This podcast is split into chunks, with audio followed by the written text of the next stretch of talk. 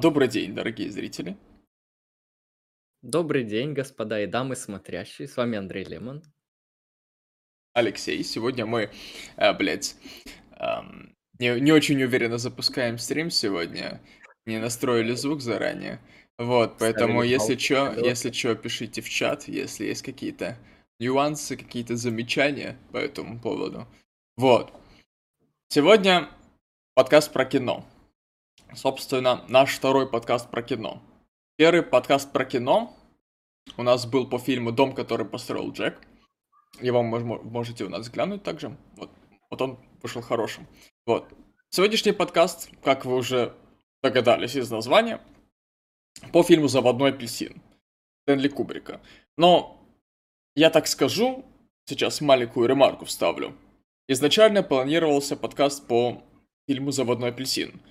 Но вот лично когда я пересмотрел фильм «Заводной апельсин», я, я понял, что скорее всего будет подкаст как бы по фильму и по книге «Заводной апельсин», потому что фильм, он сам по себе, ну, бедноват, на мой взгляд. Но это мы рассмотрим. Ладно, я... Хорошо, да. То есть, ам, как минимум, у нас сегодня один человек подготовился и в плане понимания книги, и фильма. Я же, конечно, больше по фильму, однако фильм мне на самом деле понравился. Да, перед тем, как мы начнем разбор, так или иначе, пройдемся по сюжету, по концепциям, по идеям, можно пройтись по эмоциям. Просто можем ответить на вопрос, а фильм-то понравился или нет? Ну, я за себя отвечу. Первый раз, когда я его смотрел, он просто впечатлил, он мне показался просто великолепным, интересным, замечательным, крутым, интересным. А, При этом он снят довольно давно, он явно не новый, и он снят довольно хорошо для того времени, и сюжет интересный получился, и подача, и герои. Ну, в общем, и сами темы, которые освещаются в данном фильме, они мне показались великолепными. Однако второй и третий просмотр, конечно, уже эта планка восхищения, она упала, может быть, в два раза, может быть, еще сильнее. Но так или иначе, фильм я считаю все равно хорошим и качественным. Мгм. Алексей, как, как вы вот именно в плане эстетики фильма оцените, как вам в плане А, эмоций? Я скажу вот что. Первый, первый просмотр действительно был впечатляющим. Фильм показался динамичным, красочным. Вот как будто ярче он был тогда, тысячи лет назад. И впечатляющим. Да, однозначно впечатляющим. А так вышло, что готовясь к подкасту, я случайно прочитал книжку «Заводной апельсин». Я подумал, что это было бы интересно рассмотреть. И после книги пересмотрел фильм, и он меня, ну, такое не- несколько неприятное впечатление он на меня произвел. Для своего времени, а снят он был в 1971 году, это давно для кино. Вот. Снят он был давно. И вот для того времени, в принципе, нормально. Нормально. Хорошо, я бы сказал. На уровне тех фильмов. Вот. Ам, он мне показался сильно странным, потому что книга, она оказалась значительно более м, способна вызвать какое-то погружение. То есть она больше, больше способна вызвать какие-то эмоции. Она предрасполагает к тому, чтобы как-то к главному герою и вообще к происходящему эмоционально вникать вот во все это. Фильм, он... Это, ви- видимо, видение Куб- Кубрика было такое своеобразное, но фильм вышел значить- значительно...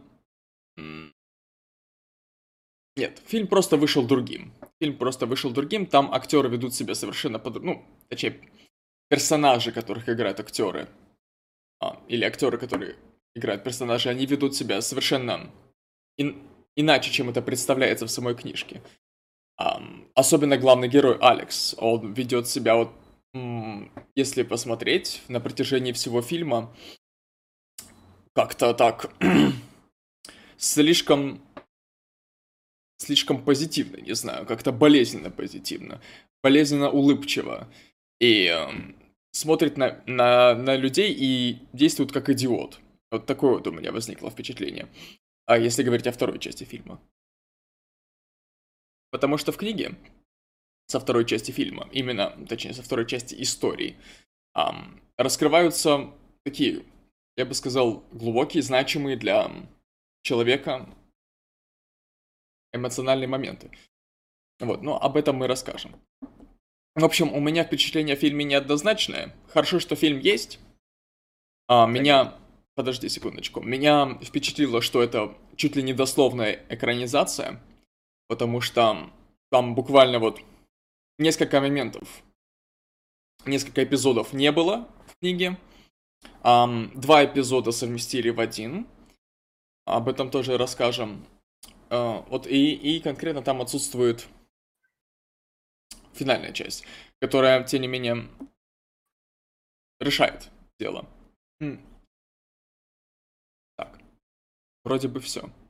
Что хотел сказать? Ну, я тут э, хочу добавить, в принципе, не могу не согласиться, да, я, конечно, понимаю многие моменты, и, на мой взгляд, ну, у меня вообще нет такой привычки сравнивать книгу и фильм, или комикс, и фильм, и так далее.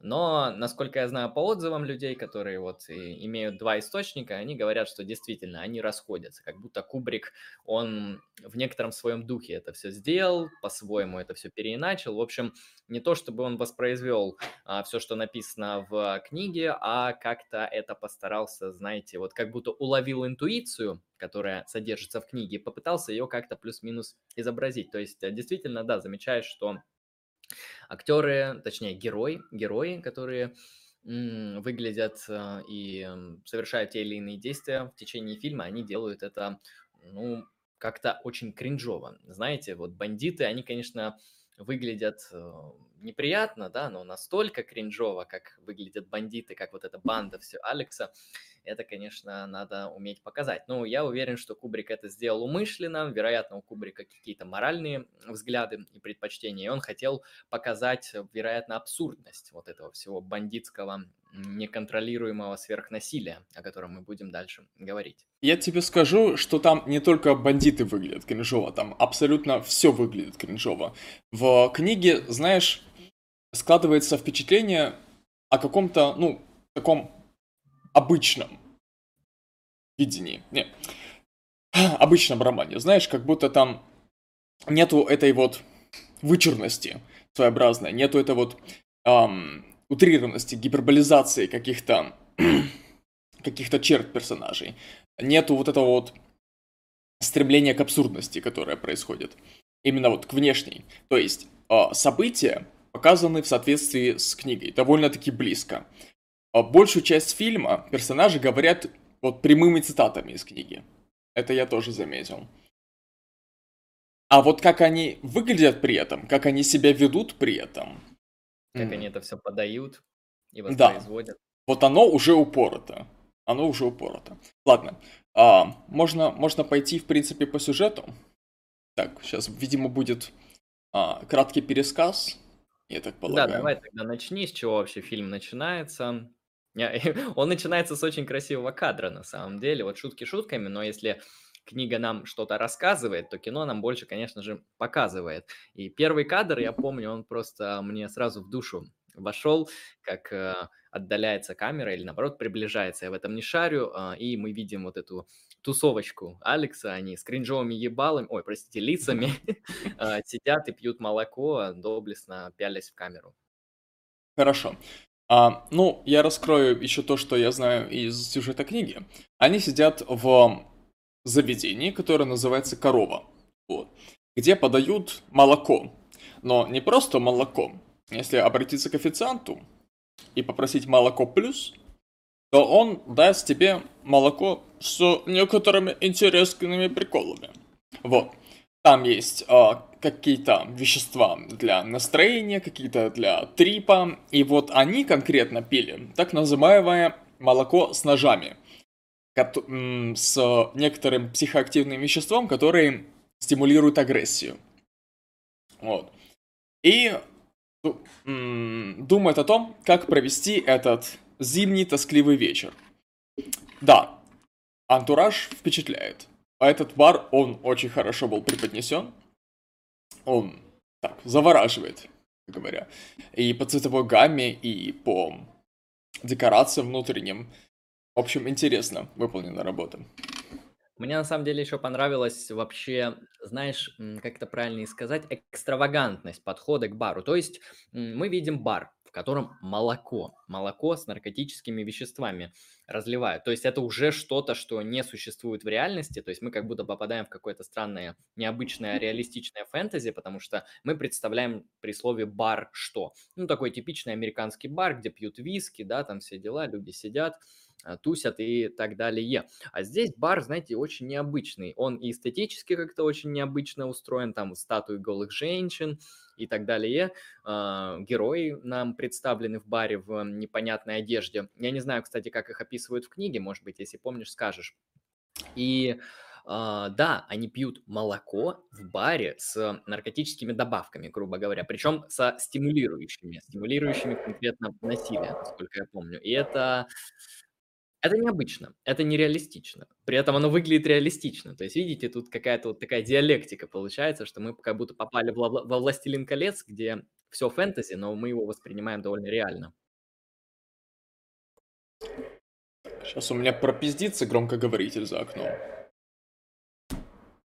Так, кажется, он пропизделся. Хорошо.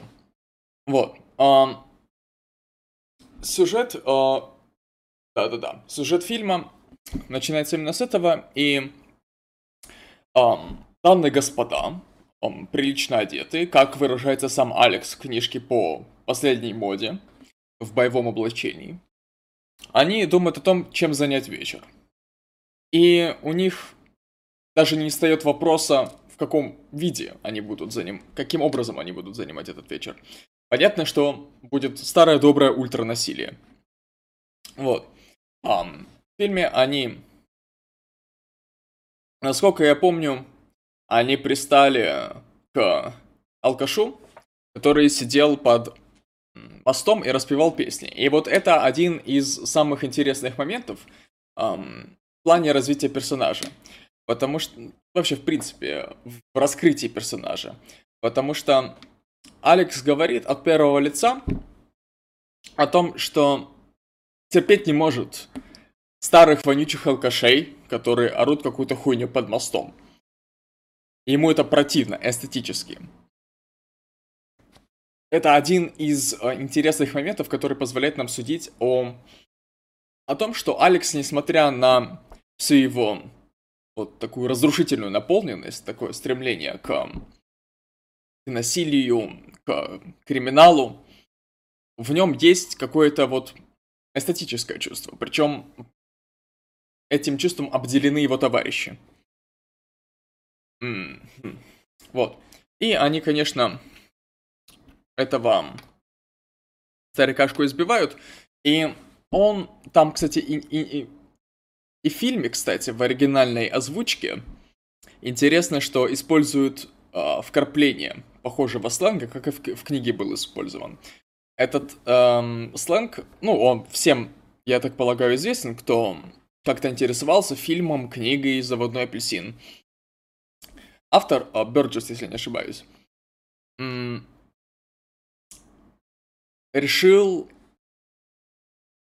ну, составить какой-то вот um, придуманный им молодежный сленг вот в этом, в этом вымышленном мире. И он состоит из таких вот, ну, из скоплений, грубо говоря, русского, русского языка, русских слов – но интересным образом обработанных некоторых. Вот, то есть э, своих товарищей э, Алекс называет други, вот, даже на английском. Там э, девушек он называет девотчка, вот. И, конечно, старая добрая Всунь-Высунь, вот. Или Всунь-Вынь, как-то так.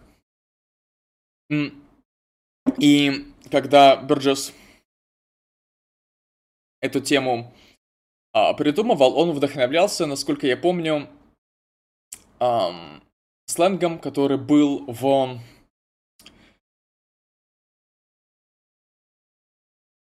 в одной из частей Лондона в конце 19 века, нет, или 20 да, в середине, ближе к концу 20 века, у местных скинхедов. Ну, можно так сказать. Um, сленг покки, так называемый, рифмованный сленг. Um, это, это на самом деле прикольное явление. когда я не узнал, я прикололся. А, прикол в том, что вот есть а, какое-то какое-то слово, например, а, лестница. Вот. И а, к этому слову подбирается какая-то фраза, которая рифмуется со словом лестница. Например, а, лестница на английском stairs, да? Um,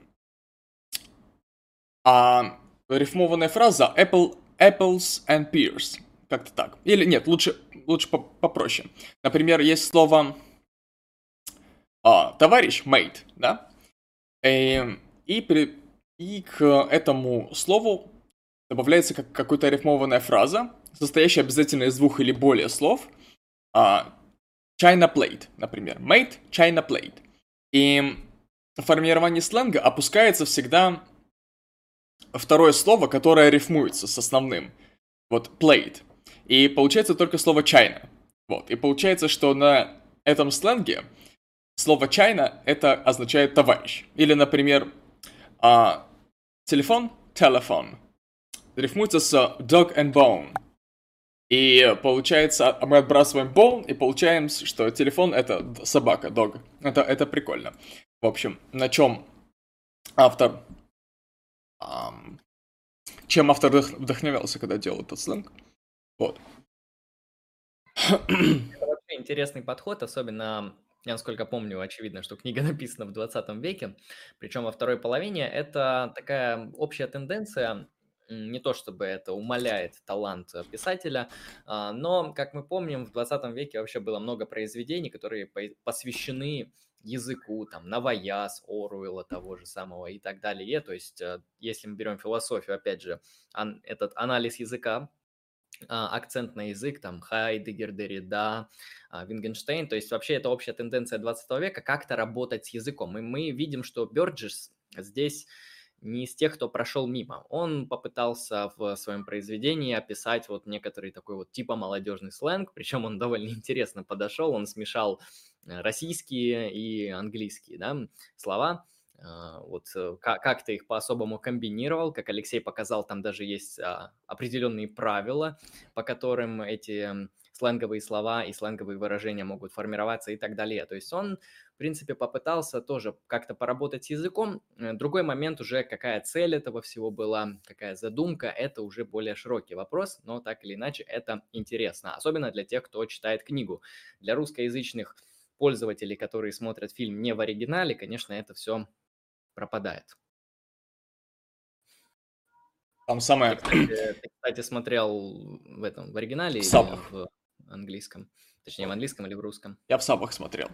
А, угу. что, что мне больше всего понравилось из сленга, это э, здрастинг. Здрастинг. Вот. Это когда фистинг and 300 бакс, только здрастинг. Здрастинг, это... да, устроить здрастинг. Примерно так. Строить а, раздрызг. Я хочу пару комментариев добавить по поводу первой сцены. Да, то есть мы видим, что наш герой, Алекс, он обладает некоторыми эстетическими чувствами. То есть это человек, который живет, можно сказать, категориями красиво-некрасиво, приносит удовольствие, не приносит удовольствия, кайфово-не кайфово. Ну, такой типичный юношеский, молодежный максимализм. Все, что хуйня, ой, простите, все, что не кайфово, то херня, все, что круто, кайфово, то, что вызывает драйв, эмоции, в том числе насилие, а, оно в принципе, и кайфово. И он, как видно, сразу выбирает определенный объект ненависти а, человека, который является, насколько помню, бомжом, да, ну, бродягой, да, назовем это так. И применяют они очень даже жестокое, суровое насилие просто так, ради удовольствия, ради развлечения. И тема вот этого необоснованного э, насилия самого по себе, насилия ценного в самом себе, удовольствия, которое получаете, получают люди от э, избиения, от других форм насильственных действий, грабежи, разбои, изнасилования, причем заведомо бывает слабых людей. Они даже это пытаются оправдать, то есть, типа, ну, это же какая-то там черня, это какой-то там а, мудак, да, который уже всем надоел, поет свои гребаные песни, поэтому а что бы нам это с ним не сделать? То есть вообще ценность насилия, да, она ценность, точнее, того, что насилие это может быть что-то плохое, она уже уходит, да, и в фильме мы видим настоящих бандитов. Не которые там просто вынуждены быть бандитами. Нет, это реальные бандиты, антологические бандиты, я бы их так назвал, которые просто творят э, адские вещи, назовем это так, да, не будем давать сильных моральных оценок, э, но эти вещи конвенционально аморальны. И им кайфово. По крайней мере, Алик точно. Да. А, ну и всем кайфово, это, судя по всему, так. Да, и ну, кроме одного, возможно. Но об этом потом. А, на самом деле, вот до этой сцены в книге была еще одна а, прикольная, прикольная сцена очень. Когда эти ребята, они зашли в бар после прогулки. И встретили каких-то, ну, сели, заказали выпить, и зашли они с очень интересной целью. Цель номер, ну, точнее, с несколькими целями. А, цель, основная цель их была получить алиби. И для этого они а, подкатили к местным бабушкам, которые сидели, глушили пивас, вот. И совершили очень интересное действие. Они просто выгребли все свои деньги, которые у них были. Вот, там в книжке особенно указывается, что их карман гломились от денег. Вот, и на заказывали бабушкам куча бухлишка, заказали им фу, ящик на дом еще. В общем, все свои бабки на этих бабушек спустили, да, забавный каламбур. А, распрощались с деньгами и вышли грабить магаз. Ограбили магаз, вернулись и эм, интересуются у бабушек. Бабушки, мы ведь все время тут сидели, правда? А, бабушки, конечно, конечно, родненькие, конечно, милые, спасибо вам большое, вот век вас не забудем. И подошли менты, спрашивают, что такое, там магазин ограбили, бабушки, да они с нами все сидели, все кайфово. В общем, с одной стороны, они захотели м- алиби себе обеспечить, а с другой стороны, что более интересное, Алекс э, вот в своих, ну, от первого лица, он рассказывает о том, что они, это у них ритуал такой, избавляться от денег, чтобы у них был стимул, чтобы у них была мотивация, большая мотивация. Идти и грабить больше. Идти и м, совершать насилие. Ради, ради, ради тех же денег, которые они лишились только что. Это очень забавно. принципе, а бабушки это проясни зрителям, а то они подумают, ну, тупо пожилые совковые бабки. Ну, это, ну, это пожилые дамы, женщины в летах, которые проводят... За 40, за 50. Ну, где-то так, между 40 и 50, я так полагаю. Которые проводят свой досуг, а, выпивая в баре. Вот. Просто... Да, а Алекс их просто так и называл бабушками, вот, поэтому... Я, я использую в данном случае его риторику. так, дальше. А, что у нас дальше по сюжету? Дальше эм, группа этих молодых людей. А, нет, э, они, конечно... А, да, да, точно, точно. Они после того, как отпинали пьяницу, они эм, встретили шайку Билли Боя. Это конкурирующая шайка, и вступили с ними в схватку. И вот а, что, кстати, интересно. Сейчас я а, отмечу этот факт забавный. В книге явно указывается возраст больше, большинства участников. Вот Алексу, если что, на тот момент 15 лет. Они всех школьники, они все ходят в школу.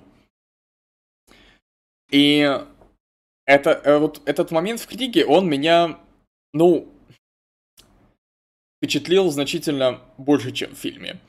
Потому что... О, донат, ну сейчас. Алексей, какие Донаты. цигарки да. покуриваете? а, континент. Ой, зазеркально. Континент тонкий. Вот. Чувак написал цигарки именно так, как в переводе самом популярном, который я читал. В общем, шарю, чувак. А, молоко плюс, да. Отлично. Так вот, на чем это я? Вот. И в книжке явно указывается возраст, и это, это заставляло меня охуеть еще больше. По, по книжке, вот эм, та женщина, которую а банда Билли Боя собиралась, эм, ну, употребить, скажем так, физически, э, ей было по книжке, ну, э, давайте вы рассчитаете сами, раза в полтора меньше, чем э, всем присутствующим. Вот. Ну, по отдельности, естественно. Не в совокупности. И я вот прихуел немножко. Это, ну, жесть немножко. Для, для моего нежного, для моей нежной души. Вот. А, ну, это, это банда конкурентов, они, ну, даже не, не банда, а шайка, шайка. Ну, с, которых, с которыми они время от времени воюют. Они повоевали и ускакали дальше творить ультранасилие. Угнали тачку и поехали в какой-то поселок искать жертву. И нашли усадьбу, на которой, от которой была большая вывеска «Дом», но в фильме этого не было, просто нашли какую-то усадьбу, да. Um, притворили, что кому-то из, из них плохо, их впустили внутрь, они ворвались. И вот uh, здесь тоже интересный момент наблюдается. Они ворвались в дом к писателю и его жене. Когда Алекс подошел вот к печатной машинке посмотреть вообще, что делает этот м- писатель и что он пишет, он увидел, что произведение, которое этот писатель создает, называется «Заводной апельсин». Что забавно. А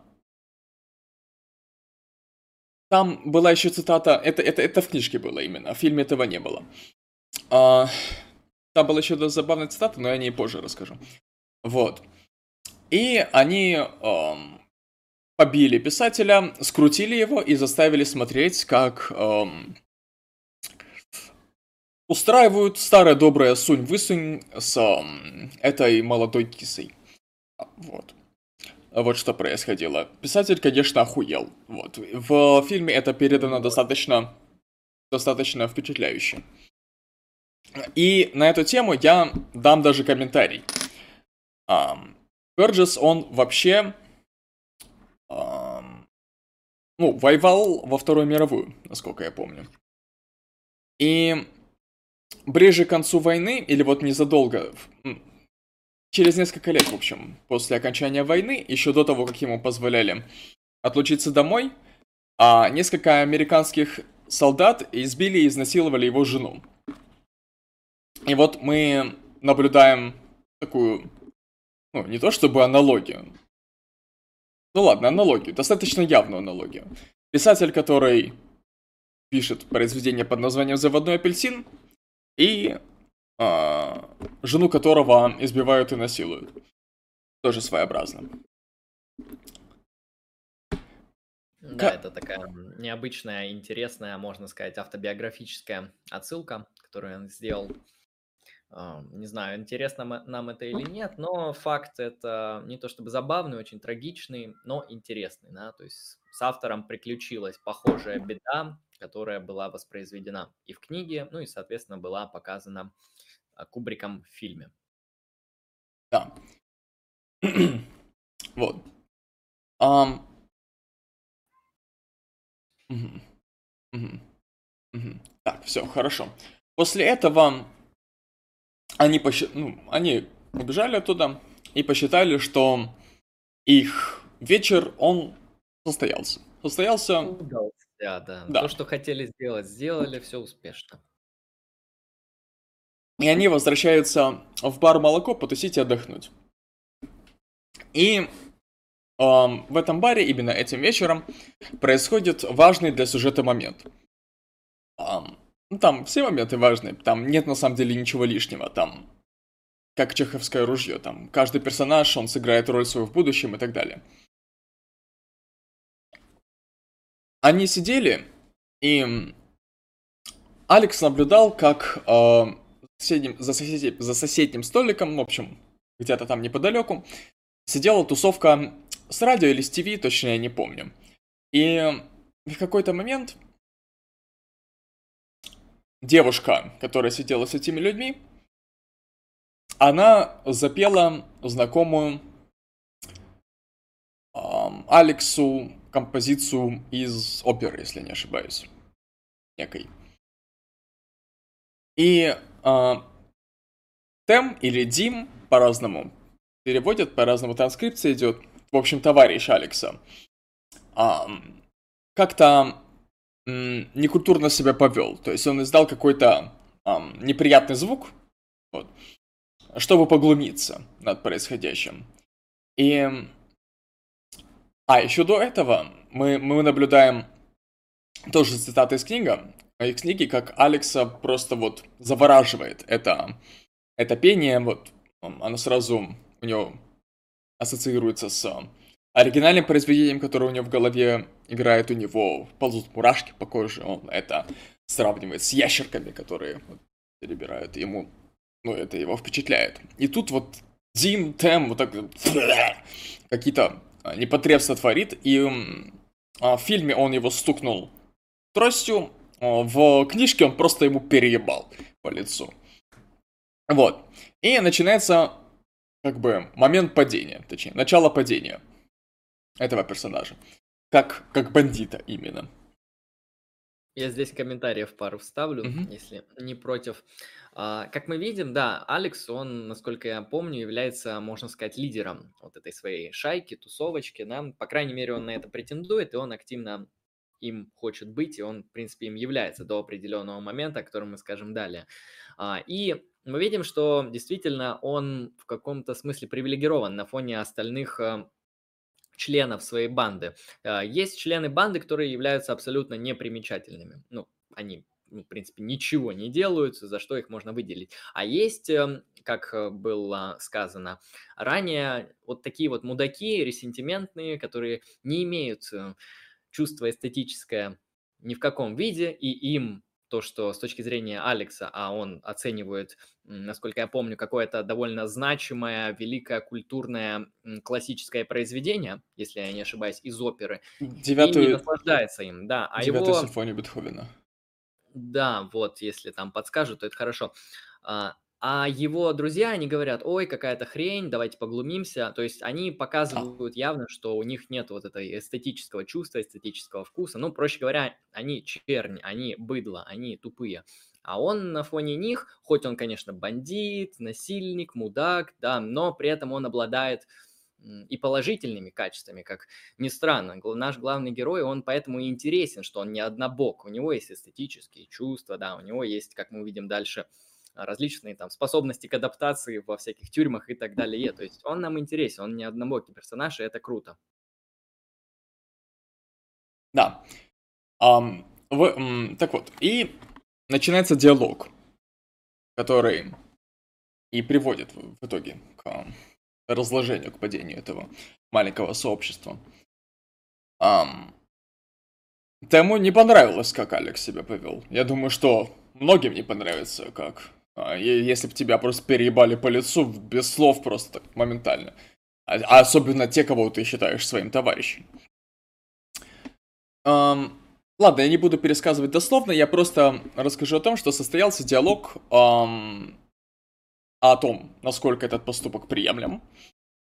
Um, и в книжке еще этого фильма не было. Uh, был часть диалога, она была именно о лидерстве Алекса в этом в этой шайке. И в этом диалоге не только Тему не понравилось, как Алекс себя повел, всем не понравилось, как он себя вел.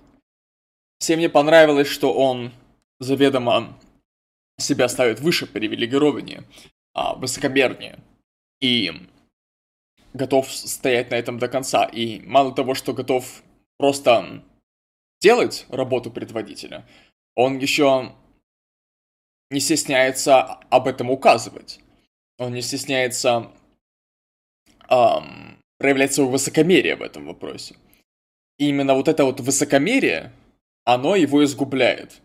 То есть, если бы он был чуть более учтив, да, чуть-чуть, самую капельку, возможно, то всего происходящего далее не, не случилось бы.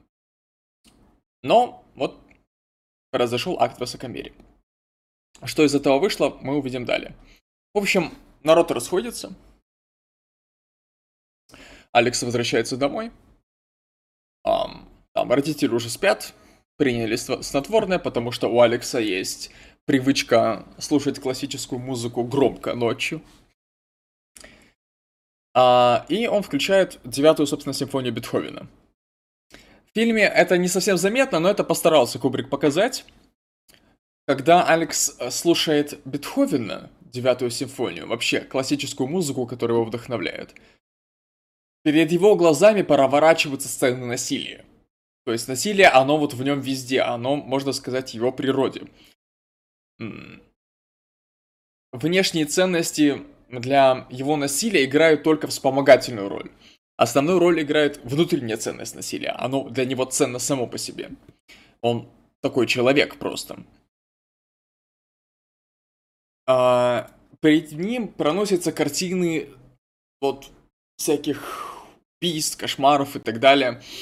В общем, жуткие сцены, и он прям кайфует от этого. И так вот, в фильме не совсем ясно, но тем не менее под конец, когда вот нагнетающая музыка доходит до своего пика, эм, Алекс кончает. Вот. То есть, возможно, он либо анонировал, либо просто произошло, произошел оргазм на фоне прослушивания такой охуительной музыки. Но вот происходит нечто такое. То есть мы видим, насколько его вставляет и классическая музыка, и насилие, и насколько классическая музыка, ну, такая вот симфоническая музыка, могло бы показаться, что это нечто возвышенное и так далее, которое, эм, наоборот, должно отвергать всякие преступления. Мы видим, что оно с этой роли, ну, не уживается вообще, в принципе. И Алекс, наоборот, черпает эм, деструктивное вдохновение в этой музыке симфонической. Вот. Это интересный кейс. А, во-первых, в фильме он показан довольно эстетично и прикольно. Ну, как известно, в книге, к сожалению, нельзя передать звук, да, поэтому мы не можем полностью погрузиться в эту картину происходящего, потому что мы не слышим девятую симфонию Бетховена. Однако в фильме это все показано. Да, конечно, в фильме не присутствуют некоторые моменты, которые есть в книге, но саму суть, саму сущность явления, которое описывается в данном кадре, мы видим. То, что человек, э, да, скажем это грубо, люто дрочит на великолепную, прекрасную, классическую, как мы это назовем по-ницшански, аполлоническую музыку, которая просто возвышает и э, поет, воспевает все возвышенные, прекрасные, замечательные добродетели и ценности. Она утонченная, она сложная, она интересная, она требует интеллектуальной подготовки, определенного душевного склада. И все это все это на фоне ужасного ультранасилия, да. И здесь я хочу вот сказать своей колокольни, я думаю, Алексей меня тут поддержит, что здесь мы видим некоторый вот мотив а, трагедии, потому что мы видим некоторый аполлонический элемент в виде вот этой классической музыки, которую пишет Бетховен, да, которую мы, в принципе, можем записать в аполлоническое начало, потому что она вот чистая форма, чистая, прекрасная, а, там, мир сна.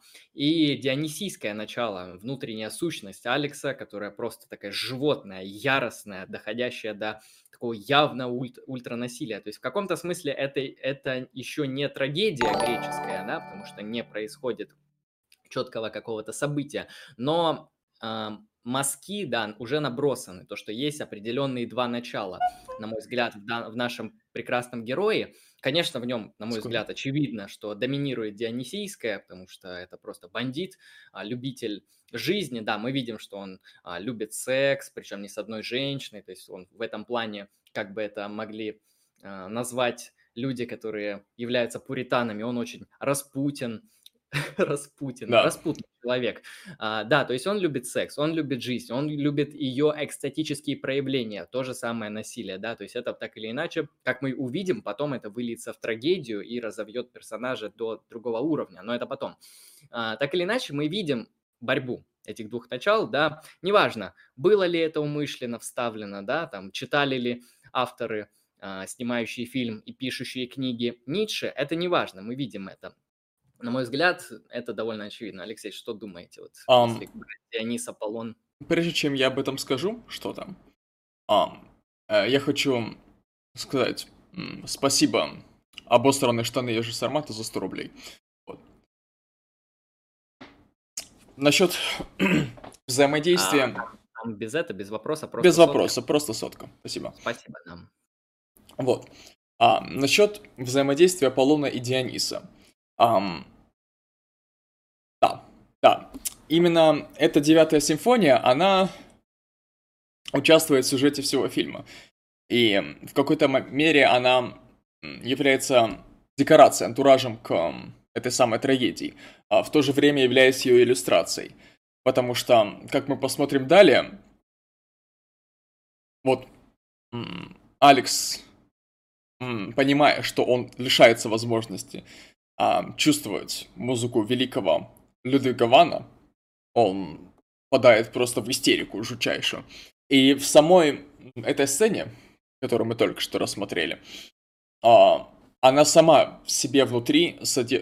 предстает как, как трагедия, как действительно этот синтез аполлонических каких-то образов, каких-то возвышенных, успокаивающих, возможно, не успокаивающих, но организующих и вот этого вот это страсти безумства, хаоса. Да. То есть такая маленькая, маленькая трагедия. Вот.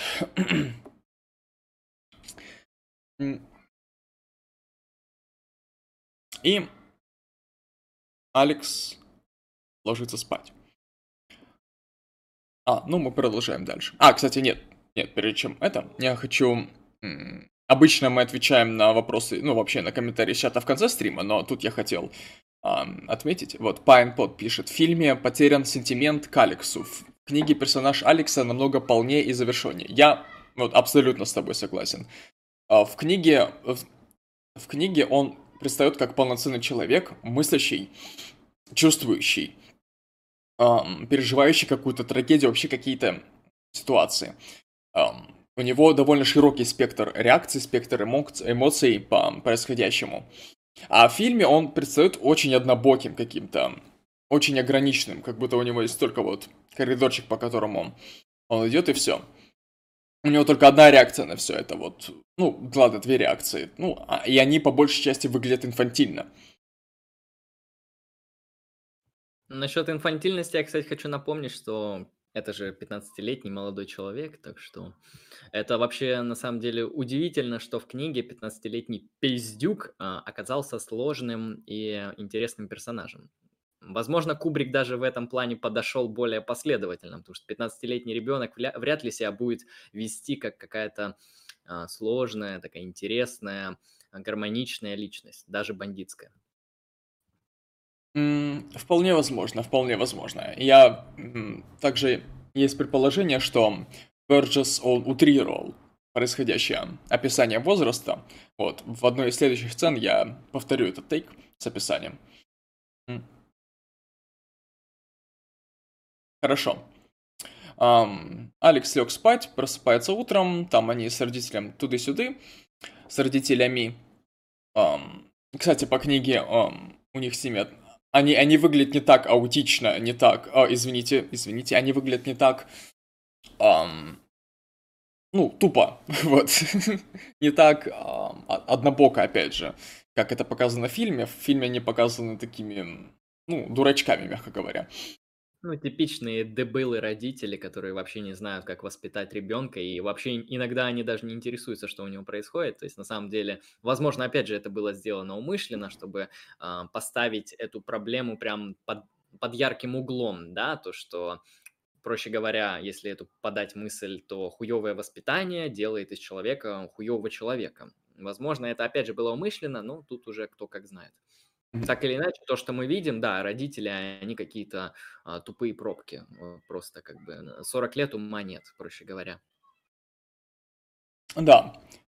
Так вот, утром у него состоится, состоялся диалог э, с инспектором, который занимается э, его делом после исправительной школы. А в фильме это, это кринжово сильно. как они валяются на диване, и он его стукает по зайчишкам. Ну вот. Порофлить зато можно. Вот. И этот инспектор в фильме так представлен. Так вот, блядь. Так вот, блядь. Саркастично, блядь. Так вот. А, а, а. очень, очень, видимо, на внутреннем хайпе, чувак. Вот. А в фильме он, конечно, фу, в книге он более спокоен, более размерен. И в книге теки, которые он выражает, они... Они как-то ближе, ближе в душу ложатся.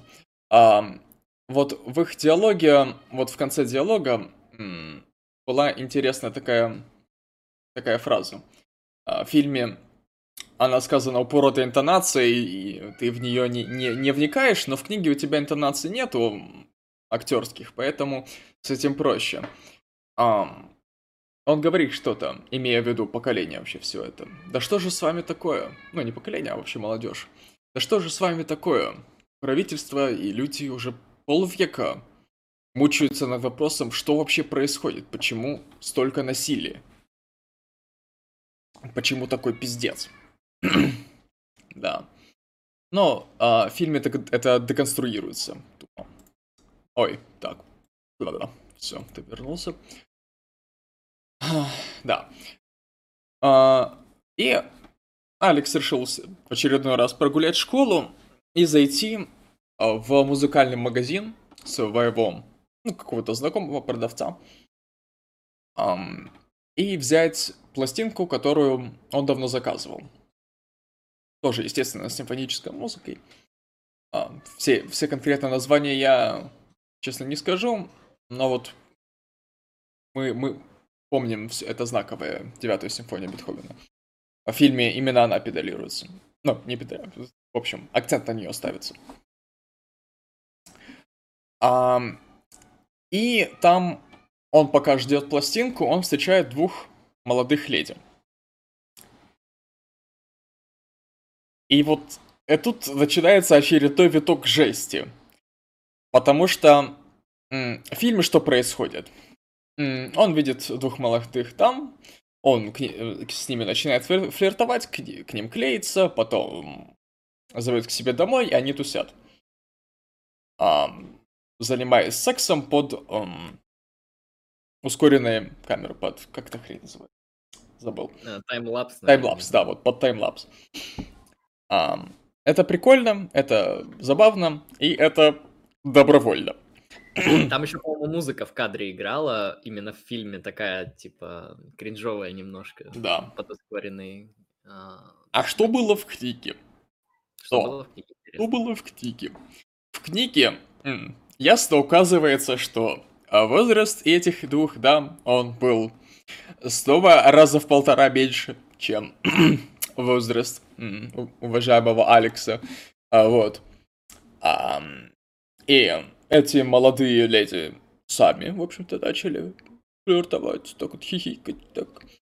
И Алекс, подключая свою харизму и, ну, манипулятивность, он играя на их um, каких-то, возможно, материалистичных желаниях, намерениях, что-то такое, он их зазывает к себе. Сначала он их ведет покушать, потому что они хотят покушать.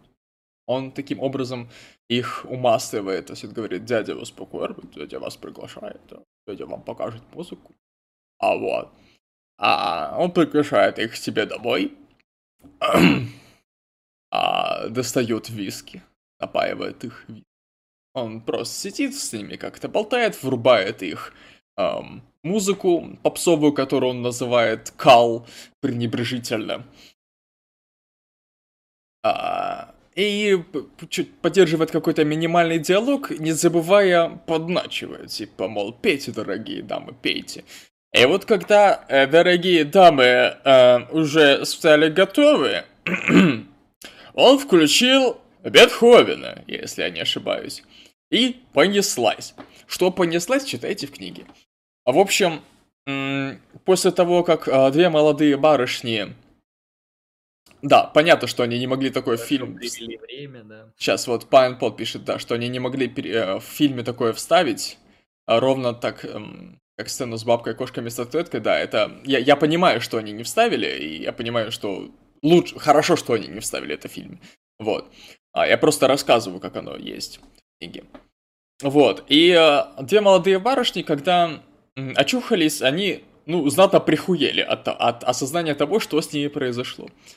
Вот, то есть здесь это не было добровольно, вот, и что заставляет еще в очередной раз прилично охуеть вообще э, с этого, вот, уровня насилия в башке вот у Алекса.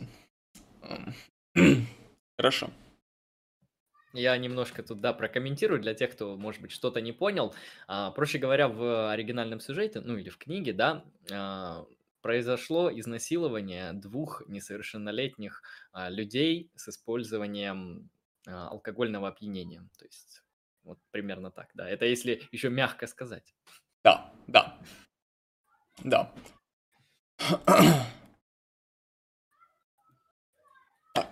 Хорошо. Um, ну, Алекс некоторое время поспал, и он проспал несколько а, момент, ну, время встречи со своими друзьями. Um, вышел из дома и обнаружил, что они его встретили в подъезде. И вот как-то они его встретили так своеобразно. Во-первых, они сказали о том, что уже приняли молоко плюс ножами. Угу. А Алекс еще не принял. Тем не менее, уже приняли, уже готовы. Угу. А еще вот их речь так сочилась сарказмом, что... Ну, в фильме, кстати, эта сцена хорошо показана. А... Что Алекс, в общем-то, ясно понял, что они так-то затевают что-то, да? И один из... Э... Ладно, да, он сразу почувствовал это, это по глазам было видно актерам. Хорошо это показали, да. на мой взгляд. А, и один из членов шайки, кстати, их звали, я, я в книге, по-моему, не все имена называются, а, Тем или Дим, самый тупой, который самый большой, самый вот этот вот кринжовый чувак, а, Джорджик, который именно в этой сцене будет участвовать, и Пит, самый незаметный, среди них самый молчаливый. Вот. И Джорджик говорит – мы теперь не задираем э, Тема, ну, Дима. Э, когда Алекс попытался это сделать. Э, Джордж говорит, такая вот у нас новый путь, no, new way, такой у нас новый курс. новые правила, новые законы. Вот. Эм, Алекс такой, чё? Какой такой новый курс? Чё? Ладно. В общем, он смекнул, что затевается переворот. И решил подыграть. Ну, там речь о, об ограблении шла, которое в будущем они попытаются совершить. Um, ну, в общем, Алекс решил подыграть, Джоджику сыграть по его правилам. Вот они выходят в сторону коровы, чтобы бахнуть еще молока плюс. И вот, еще небольшое расхождение. В фильме... в фильме что интересно? Алекс идет, идет, и вот в какой... А, да, да, да, да. Так. О, о. А, еще донат. Обосранные штаны Ежи Сармата, 100 рублей с ссылочкой на видео. А, спасибо большое. А, видео мы посмотрим. Вот, э, я еще не знаю, как сегодня или на следующем стриме это нужно будет потом в конце решить. А, спасибо большое. Мне, вероятно, в конце... Ну, если там небольшое, мы, наверное, в конце стрима посмотрим, раз задонатили. Да, хорошо. Окей. Так, о чем ты? А, вот. Он шел и лихорадочно соображал. Типа, что делать в данной ситуации? А потом он понял, что лихорадочно соображать для пуси. И что настоящий мужик действует от вдохновения. И вот этот момент, он, на мой взгляд, э, самый Ницшанский, самый наглядный Ницшанский. Абсолютно Ницшанский, прям прямые строчки из Ницше, да. Кто думает, тот, в принципе, не очень-то и человек в каком-то смысле. Тот сковывает свое внутреннее животное, animal, да, ну, можешь раскрыть. Да, um, ну, это было достаточно много раз раскрыто um, в наших, в наших подкастах. Ну, в общем, смысл в том, что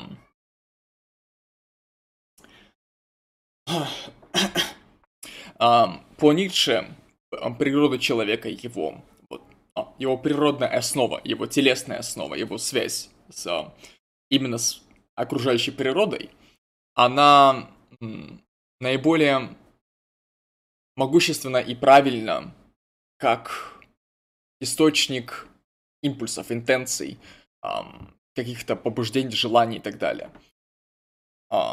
И от нее как бы отходить, от нее отторгаться и вместо этого строить какие-то а, планы, какие-то заключения, в общем, что-то выдумывать, какие-то образы, какие-то, ну, паттерны, какие-то ситуации продумывать, это не так хорошо. Это как раз-таки неправильно, потому что ты отказываешься от природного в себе, от настоящего, ты отказываешься таким образом от воли к мощи, которая тянется через природное в тебе. Вот. Это очень, да, нишанский момент. И он... Э, и Алекс, получается, думает так. Нахуй это, это для пуси, буду действовать от... по ситуации. От вдохновения, от импульса от внутреннего иррационального чувства, которое да. всегда есть в каждом человеке, а не вот эти вот ваши холодные размышления, как нам поступить, а давайте планы, давайте это, то, это Аполлон, это уже как бы не то. И Алекс, он стоит на абсолютно дионисийских позициях. Ну, в принципе, мы это и видим. То есть даже ту самую симфонию Бетховена, которую он очень любит, уважает, он ее интерпретирует, проще говоря, проводит через себя именно в дионисийском ключе. Вот этот Аполлон, который содержится в этой симфонии совершенно явно, а, он и Алекс совершенно по-своему это интерпретирует и подгоняет под себя. То есть это, можно сказать, методы его вдохновения, его дионисийского бурления, да, жизни. И это тоже интересно. То есть тут нельзя сказать, что в герое эти два начала как-то противоборствуют. Нет, в нем очевидно одно, однако вот в будущем фильме, как мы увидим, оно немножко пофиксится. Да, да. Um, и вот Алекс слышит из проносящейся мимо машины, собственно, какую-то классическую симфоническую музыку и понимает, вот оно, вот оно действие, вот он момент. Фильме что происходит? Он вот хуярит Джорджика по яйцам, а, перекидывает а, Дима в... Э, они все летят в, в канал или что что там было, в канал, короче. Или в канаву. Ну, что-то такое. С водой, короче, протяженное, искусственное. Вот такая хуйня. А... В фильме он протягивает им руку и ножом хуярит просто по этой, по этой руке. В книге чуть по-другому и на самом деле чуть более интересно. В книге, в, в книге Алекс тоже слышит эту музыку из машины, останавливается и говорит, ну шо, Джорджик, разберемся, блядь? Джорджик говорит, разберемся. Алекс достает свою бритву, он, кстати, орудует бритвой. Опасную бритву такую вот, на ручке которая. Джордвик достает нож, и они начинают хуяриться. Вот, они хуярятся, они вот так вот бьются, прыгают такие, мансуют. Блять, доджат. И Алекс ху, хуяк по руке просто. Ну да, как в Ведьмаке, когда главный босс, там, вот это уклонение, перекаты, нормально. Там типичная да, на ножах. Да. И потом подошел э, черед Дима, который тоже достал свою цепь, и они тоже захуярились, и Алекс тоже его порезал по руке. В общем, тут мы видим два честных поединка. Это, это не было подлостью. И в, в той же книжке, в самом начале, эм, вот когда они в баре сидели, Алекс думал так вот, их четверо, а он видит трех кис, а, и думаю, как бы подкатить, как бы устроить перепихон. А потом думает, ну, нет, это было бы не по-товарищески. Либо одну на всех, либо каждый, каждому по одной. А так, Пап трое, нас четверо. Не, не, не по-товарищески. А вот. То есть у него есть какие-то ценности. То есть даже в какой-то мере позитивные ценности. И тут о, в кни... книжке они тоже показаны в этой сцене, которую мы сейчас рассматриваем. Um, они устроили два честных поединка, никто не вмешивался, никто um, не пытался помешать. Um, это борьба за, ну, за первенство в, в стае, вот. За лидерство, да. За лидерство. Um, ну, естественно, он их там порезал, от, отпинал, и они двинулись в бар, где он их там перевязал, и, в общем, неважно, что там было, так, фокус давай настраивайся. Блять, ладно, похуй, буду размытый сидеть. Нет, меня. Ладно, похер. Вот. И они пошли, собственно... Они решились пойти на это самое ограбление. Вот, уже новое ограбление, такое опасное ограбление, скорее всего, по наводке. Вот, к, э, к старой блядской кошатнице. Вот, которая живет тоже, хуй знает где. Вот. В фильме, кстати, в фильме, кстати, дома этой кошатницы, он прекрасно изображен. В книге таких подробностей нет. Вот. Как, во-первых, ее образ, она выглядит так вот. Своеобразно внушительно. А образ ее хаты. Там много интересных произведений изобразительного искусства. Много произведений искусства, скульптуры. Конкретно одно, которое, которым в фильме, которое в фильме, в общем, заняло свое место. А, ну, в общем, так, этот э, кейс я, я покороче расскажу.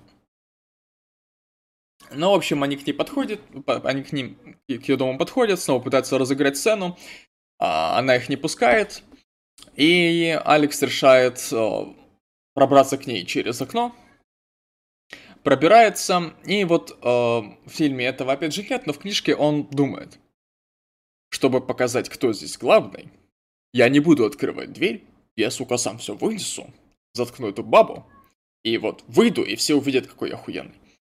А, вот, он к ней заходит, они охуевают, ну, в смысле, баба и он, ну, прежде всего, баба, начинают файтиться, и в конце концов он ее прибивает большим-большим-большим таким пенисом белым.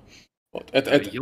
По голове не дало? Это прекрасное было зрелище, это просто было охуенно. Вот. 10 из 10 кадр, да. Да. В книге вот был это, это, э, это показано по-другому немножко. И не менее прикольно. Он, когда с ней, э, прежде чем файтиться, они э, начали припираться. Он спрашивал, ты, ты кто такой вообще? Пошел отсюда, дурачок. А вот. И он начал ее, ну, как бы, саркастично ей отвечать. И в какой-то момент он отвлекся на бюст Бетховена, вот, который а, лежал там где-то. Он, он, он так в него залип, что эта сука старая воспользовалась моментом и набросилась на него с какой-то хуйней.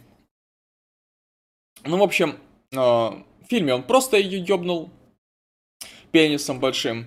А в книге они долго файтились, и в конце концов он ее стукнул просто по, по голове кулаком, если не ошибаюсь, и она отрубилась. А, но самое интересное происходит дальше.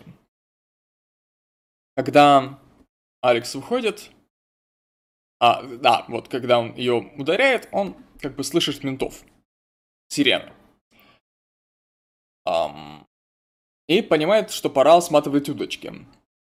Открывает выходную дверь, выходит, и вот там его встречают добрые-добрые други. Добрые-добрые друзья, которые просто пау, переебывают его по башке. Предательство. Коварное, противное предательство. В фильме, по-моему, ему этой бутылкой молока по голове стукнули. Или да. чем-то таким, в общем, а голову разбили, он отключился. Ну и очнулся он в болоте, глядь, вяжут раны мне. А точнее, в ментовке. Да, да. Ну, в общем, туда-сюда. Его посадили на 14 лет. А, кстати, еще баба откинула копыта, выяснилось. То есть он сел уже за убийство непреднамеренное. Он сознался во всем содеянном. Ну, в книжке, по крайней мере, в фильме нет. Ну, и отправился в тюрячку. Вот. В тюрячке он провел два года, и в течение этих двух лет он скорешился с местным священником. Он читал Библию, там все дела. И прикол в том, что он Библию использовал как источник деструктивных фантазий. Это что, что самое интересное, он выражался как-то так, там. В этой Библии на протяжении всего Ветхого Завета одни представители некоторой этнической группировки эм, сражались, убивали, там разные другие вещи творили с другими представителями данной этнической группировки. Происходили, в общем, всякие всякие штуки, там, прелюбодеяния и все прочее. А, а последняя часть ему показалась скучной, потому что она показалась ему там душеспасительной, там не было почти ничего. Про насилие. А вот. Интересно, как эм, вот это вот ценность насилия, вот это вот внутренняя готовность, внутреннее желание, вот, страсть вот эта вот безумная, она вот настолько сильна, что вот Алекс использует такие, казалось бы, вещи, как Библия, душеспасительная, как источник мрачных фантазий. Это, это тоже своеобразный момент. Вот. Я тут пару комментариев вставлю. Mm-hmm. Да, на самом деле, на мой взгляд, это довольно крутой художественный ход. А, ну, часто у нас бывает такое, что говорят, вот ты там грешный человек или просто ты там плохой человек, заблудившийся человек, так или иначе человек с проблемами. Вот почитай Священное Писание, и будет тебе лучше. Но на самом деле корень исправления, он должен всегда начинаться изнутри, изнутри. А человек должен исправляться изнутри, потому что, как мы видим на примере Алекса, это человек, который мудак, которого вдохновляет исключительно насилие, ультранасилие, и даже в том, что конвенционально считают священной книгой, да, где сюжет раскрывается таким образом, что все приходит к благому концу, да, к какой-то высшей духовности, аркан мир, э, все дела, если Таро брать, то Алекс, он все равно видит то, что он хочет видеть, потому что этот человек, он в каком-то смысле абсолютно перформативен, он видит только то, что ему изнутри видится. Человек, который любит насилие, человек, который любит прелюбодеяние, секс, вот это все изнасилование и так далее, он в Библии видит именно это, и на остальное он, в принципе, не обращает внимания. Э, это интересный кейс в плане того, что здесь показана тоже в каком-то смысле критика вот этого современного общества, что на них уже не работают никакие, особенно христианские ценности. Как раз-таки, опять же, подтвержд... вот в этом, на мой взгляд, кадре а, подтверждается тезис Ницше о том, что Бог мертв, Бог умер, то есть все ценности, которые проповедовались христианством, да, церковью на протяжении веков, они просто, они все, они уже не воспринимаются каким-то образом, они, их не видно, они за какой-то вот мишурой всегда, то есть люди видят то, что хотят видеть, то есть эм, это интересно именно вот с точки зрения пока художественного описания того, что такое Бог умер, что такое Бог умер по Ницше, да.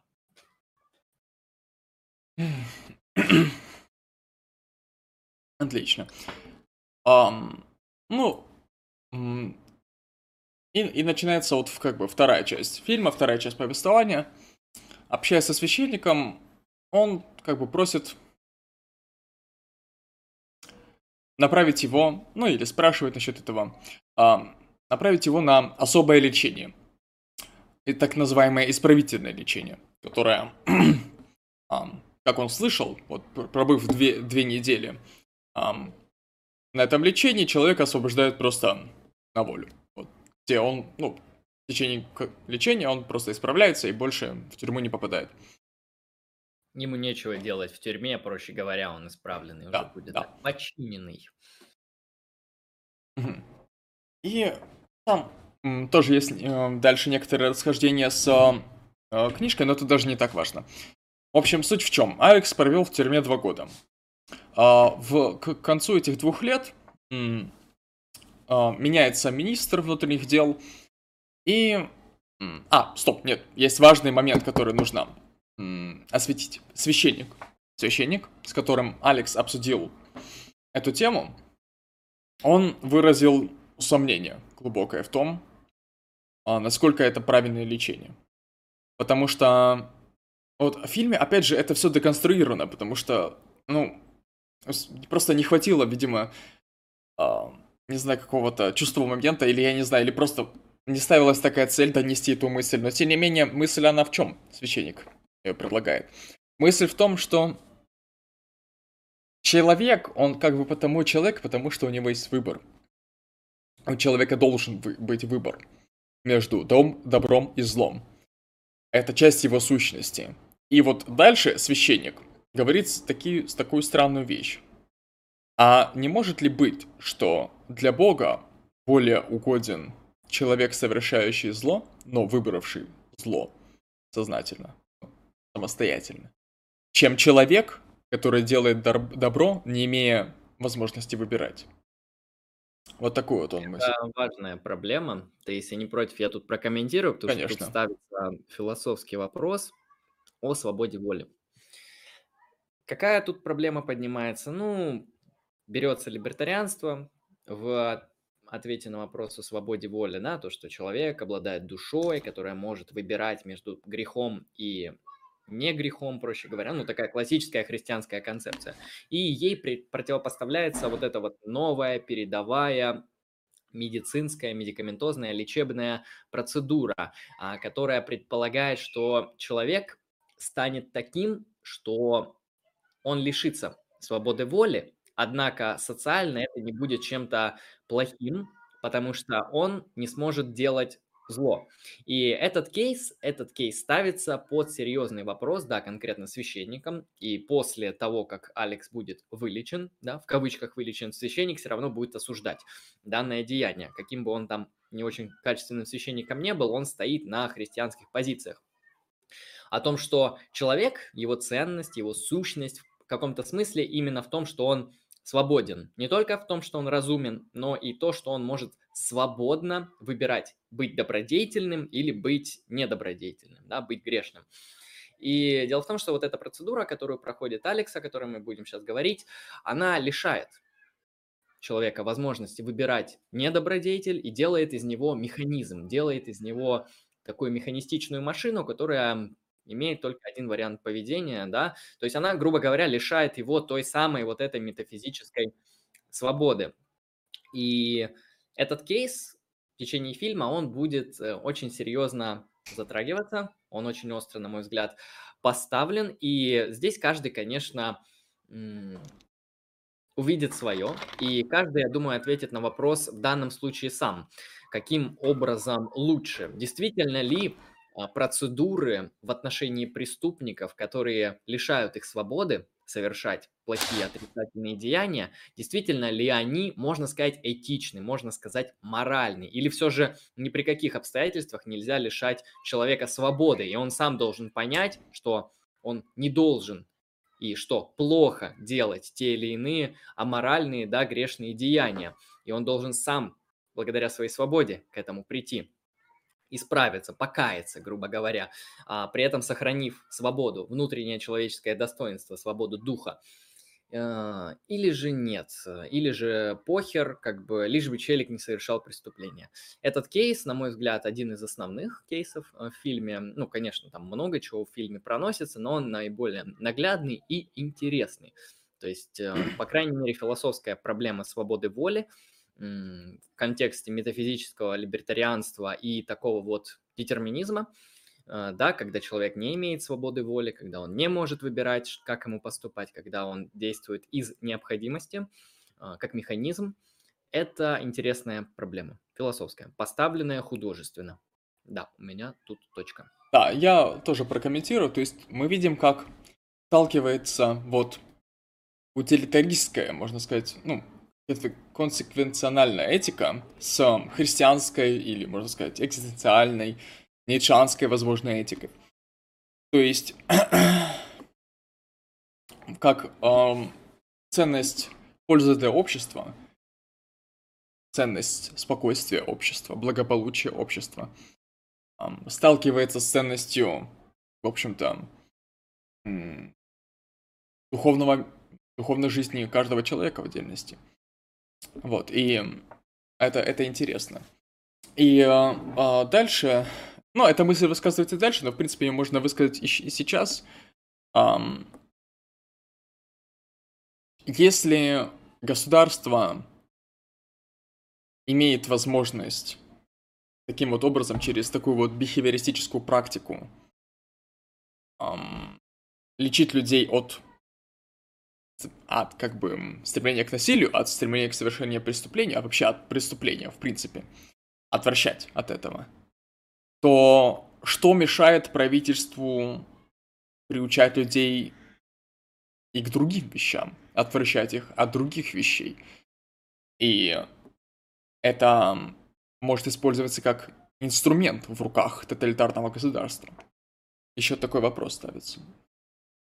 Еще по поводу, если доразвить вот твою тему по поводу инструментов в руках государства, дело в том, что это даже может не выглядеть как какой-то ужас, потому что государство, используя эти методы, да, конкретно там психологические, психоклинические и так далее, работы с людьми, они могут это оправдывать на самом деле благими поступками. Ведь действительно, посмотрите, если мы сделаем вот эти все терапии, предположим, над всеми гражданами в обществе, то что? Следовательно, по последствиям в нашем обществе не будут совершаться преступления. А если и будут, то это будет какой-то, ну, случайный характер носить, явно неумышленный.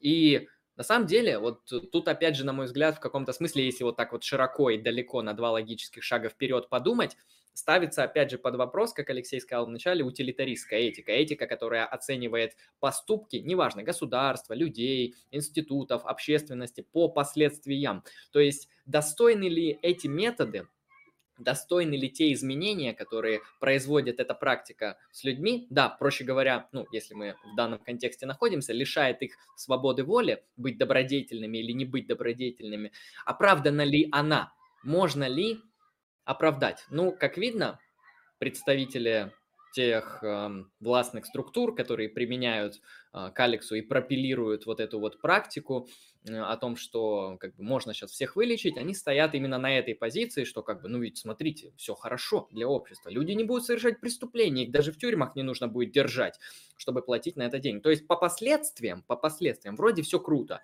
и экономически нет урона, и общественности нет урона, но если брать вот этически, да, если брать а какая цена всего этого. А цена этого – свобода воли. Хотим ли мы жить в таком обществе, да, где из нас закодили вот таких вот добродетельных людей? Хотим ли мы насильно под чужой рукой быть добродетельными, хорошими, да, прекрасными? А, или нет? Или все же мы хотим сами стать добродетельными? Да. А, я понял, что мы еще не раскрыли так-то, что, что подразумевается под вот этой кодировкой своеобразной под данной бихевиористической практикой. Um, в чем вообще смысл этого лечения? Ну, люди, которые смотрели фильмы и читали книгу, они, естественно, скорее всего, понимают, о чем речь, но все равно высказать нужно. Um, Алексу um, вот каждый день вводят определенное вещество, um, которое начинает действовать через определенное время. И когда оно начинает действовать, Алексу предлагают смотреть фильмы а, с м, изображениями жестоких сцен насилия. Так. Давай, раздупляйся. Ну ладно, хорошо, похуй, пока поговорю. Вот. С изображением жестоких сцен насилия. И это вещество действует так, что у него возникает чувство тошноты, а, голода, слезивости, в общем, куча неприятных а, физиологических эффектов у него возникает. И именно в то время, когда он смотрит этот фильм. Просто по совпадению. Вот. И смысл терапии в том, чтобы вызвать у Алекса, ну, вообще у пациента, так называемого, рефлекс условный на эту тему, чтобы вызвать у него устойчивую реакцию на это которая будет, она, она закрепится и впоследствии будет работать и без использования этого вещества. Вот в чем смысл. А, и в последний день, ну, в один из последних дней, Алекс уже идет... Э, а, да, вот. Его, в принципе, первое время привязывали вообще к креслу, в котором он смотрел, не давая ему закрыть глаза, не давая ему двигаться, дергаться и не выключая ничего этого. И он страдал. И эм, выходило так, что он страдал только во время этих сеансов и не страдал в другое время, что вот его, как бы в его нейрофизиологии закрепляло этот рефлекс. И вот один момент впечатляющий был, когда показывали эм, ужасы нацистских преступлений, играла та самая девятая симфония Бетховена, э, на которую на которую у Алекса тоже выработалась таким образом аллергия такая своеобразная. Выработалось отвращение просто. И отвращение выработалось не только на девятую симфонию, но вообще на всю классическую симфоническую музыку. И когда это вот первый раз произошло, он закричал «Грех! Грех! Это ужасно! Что вы делаете?» Я его спрашиваю, что? «Грех! Мо... Бетховен ничего вам не сделал, он просто писал музыку». А его это шокировало просто, его шокировало больше, чем все остальное. Именно этот эпизод. А... Да. Если добавлю по бихевиоризму, на самом деле, так или иначе, явно или неявно, но автор Бёрджес а, критикует вообще данную практику бихевиоризма. Насколько мы знаем, бихевиоризм, он становится популярным как раз-таки в 20 веке, в середине 20 века, да, хотя и до этого он практиковался, изучался и так далее. Бихевиоризм, проще говоря, это, да, это то, что называется поведенческая психология. Это психология, которая изучает э, только то, что верифицируемо, только то, что наблюдаемо, и работает с этим. Э, помимо этого, данный вид психологии, он имеет некоторые прикладные следствия. И первое, где решили применять, ну как решили, поставили под вопрос применение бихевиоризма не только в школах, да, то, что можно воспитать сверх детей, не только в армии, где можно воспитать э, великолепных военных, которые будут самыми лучшими мастерами по убийству, а, потому что у них будет огромное количество условных рефлексов, отработанные бихевиоральной психологией, так или иначе. В общем, эта практика, она была популярна, она была интересна, и 20 век, он я, к сожалению, не знаю полностью историю бихевиоральной психологии, но сейчас я знаю, что она, ну, как бы не очень популярна, а в каком-то смысле в некоторых местах даже является маргинальной, потому что она в каком-то смысле умышленно игнорирует ну, не то чтобы субъективные состояния человека, но внутренние его свойства, да, то, что классический там психоанализ, когда он изучает там сознание, бессознательное и так далее, не игнорирует. Бихевиоральная психология говорит, вот смотрите, есть поведение человека, более того, это поведение человека можно определенным образом закодить, да, запрограммировать, выработать те самые условные рефлексы, чтобы на определенные действия вызывались определенные реакции, стимул реакции. Довольно абсолютно простая, понятная, очевидная схема, которая сводит человека, на мой взгляд, а, к механизму, к обычной машинке, которая по щелчку пальцев совершает те или иные деяния. Да, может быть, а, эта бихевиоральная психология, как нам показывает фильм, может вылечить человека от э, тяги к совершению преступлений, по крайней мере, насильственного характера. Потому что Алекс, когда он вылечился, да, в кавычках вылечился, он не смог вообще, вот даже если бы он захотел, он не мог совершить насилие. Об этом мы поговорим дальше. То есть э, автор или умышленно или нет, критикует сам подход, саму методологию, которая убивает в человеке человека. Ну, в настоящее время, наверное, многие люди бы разделили данный подход. Ну, а что плохого, да? Можно же человека действительно закодить так, чтобы он не был гребаным мудаком, каким был Алекс. Но вот Бёрджес ставит это под вопрос. Он ставит, а вот это изменение того человека, которого мы получим на выходе, вот эту реабилитацию и лечение, а стоит ли оно тех свеч? Соответствует ли она вообще нашим ценностям? Хотим ли мы жить в таком обществе? Опять же, отсылается к этому. То есть, на мой взгляд, это хорошая критика бихевиоризма. Да, она именно и показана художественно, так что типа Алекс сидит, ему прищепками придавливают и держат глаза, его заставляют что-то смотреть, его, ему вводят какие-то инъекции, которые действуют на его организм абсолютно деструктивно, на его тошнит, его ему хуевит, проще говоря. Неприятно ему это все. И у него действительно вырабатывается по итогу условный рефлекс на насилие. Насилие в любом роде, абсолютно любое, как мы увидим и с целью самообороны, и с целью просто умышленного насилия, оно у него вызывает рвоту, оно у него вызывает абсолютное отвращение, он не может его совершить ни в каком виде.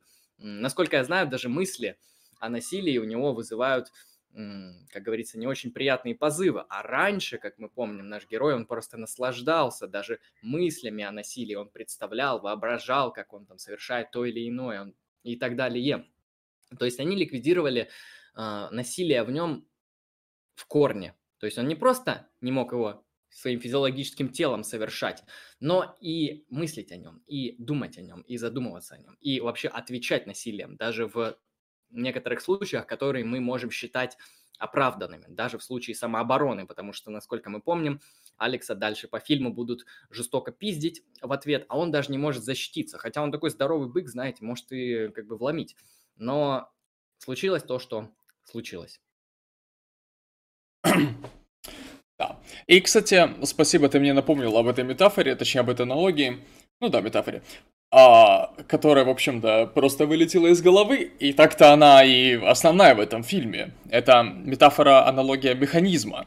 А, фильм называется, на секундочку, «Заводной апельсин». Вот. А, и согласно этой аналогии, знаешь, заводной апельсин, типа, сверху покрыт кожурой, какой-то органической оболочкой, но внутри механизм. Заводной. Вот. И Алекс даже в конце этого лечения охуевает и кричит, вы сделали из меня заводного апельсина.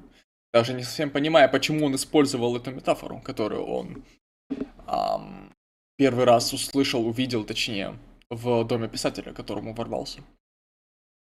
Вот. Так.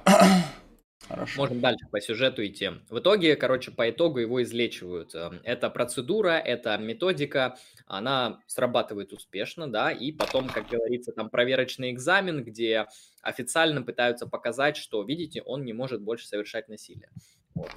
Этот, если сюжетный момент помнишь, можем подраскрыть немножко в красках. А, ну, тут а, нечего особо говорить, ну, кроме, наверное, пару слов о том, что все это, естественно, политика. То есть вот это вот, этот экзамен, это не, был, это не было экзаменом самого Алекса. Это было... в общем, это был публичный экзамен. Это был, было представление, а, чтобы показать публике а, вообще, а, как это работает и что это действительно работает. И, и его вывели на сцену, буквально вот в тот же зал, где он смотрел кино. И... Иначе вы, вывели чувака, который начал его провоцировать, начал его пинать, там что-то с ним делать, и Алекс такой, Ты, я ж ничего, ничего не сделал. И он захотел его ударить, но даже сама мысль об этом и попытки это сделать, они вызывали у него тошноту. Э, ну, это кошмар. Вот ему приходилось э, просить прощения, просить пощады. И это комментировали как вот человек совершает что-то доброе, благое из стремления совершать зло. То есть оно инвертируется таким образом. Э, дальше они предложили ему а, бабу, о которой он подумал, что было бы хорошо сделать старый добрый Сунь-Высунь. И тоже закономерно получил реакцию негативную. И дальше состоялся диалог, э, ну, завершающий эту сцену, как священник, в общем-то, сомневается в том, что это вообще по-людски, что это гуманно, что это нормально. И в конце говорит, э, Господь, спаси нас и дай нам силы, что-то такое. Вот, а министр внутренних дел? Нет, он утверждает, вот он, истинный христианин эм, с готовностью подставляет другую щеку. С готовностью идет на куча автофокус. А вот. С готовностью идет на уступки. Вот такая хуйня опять, опять же, кстати, Вот э, я, конечно, наверное, сейчас впаду в синдром поиска скрытого смысла, но мы видим здесь некоторую, знаете, свойственную для западного мышления особенность разделения вот этой духовной и светской власти. Опять же, она находится в определенном конфликте, потому что духовная власть, да, она является носителем определенных вот этих высших ценностей, там, гуманизма и так далее, неважно, как мы их называем, христианских ценностей. И есть вот эта светская власть, которая олицетворяет собой просто волю к власти – и утилитаризм, такой чистый, сугубый прагматизм, реализм а, в политике, типа, ну, если эта штука работает, ну, все, видите, она выгодна, она удобна, затрат мало. В общем, такой чисто механический, утилитарный подход, который игнорирует вообще то, что можно назвать человеческое, экзистенциальное, внутреннее, ну, душу, да, как бы это выразились некоторые люди, религиозно настроенные. И этот конфликт э, очевиден, да, он показан довольно остро и интересно. Можно сказать, даже тоталитарный. Тоталитарное государство. Вот. В общем, Алекс выходит из тюрьмы, где-то как-то перебивается, что-то делает и возвращается домой. А в книге он несколько подавлен, несколько охуевший, в фильме он инфантильно, блядь, улыбчивый. Да. Э, своеобразно. В общем, он приходит домой и обнаруживает, что дома так-то, кроме родителей, есть еще третье лицо. Некто Джо, который эм, стал квартирантом в комнате Алекса. В его старой комнате, в доме их родителей. А, Алекс, конечно, офигел, вот, но ему, конечно, его настройка не позволила проявить какую-то агрессию явную. Тем не менее, этот Джо, а, будучи вот элементом внешнего вторжения, но тем не менее он уже как-то пообщался, породнился, можно сказать, с семьей Алекса, он высказал такую интересную мысль. Не звоните мне, пожалуйста. Вот. Он высказал мысль о том, что Алекс и так много причинил страдания всем. Пора бы и самому ощутить страдания. Это было бы справедливо. Вот.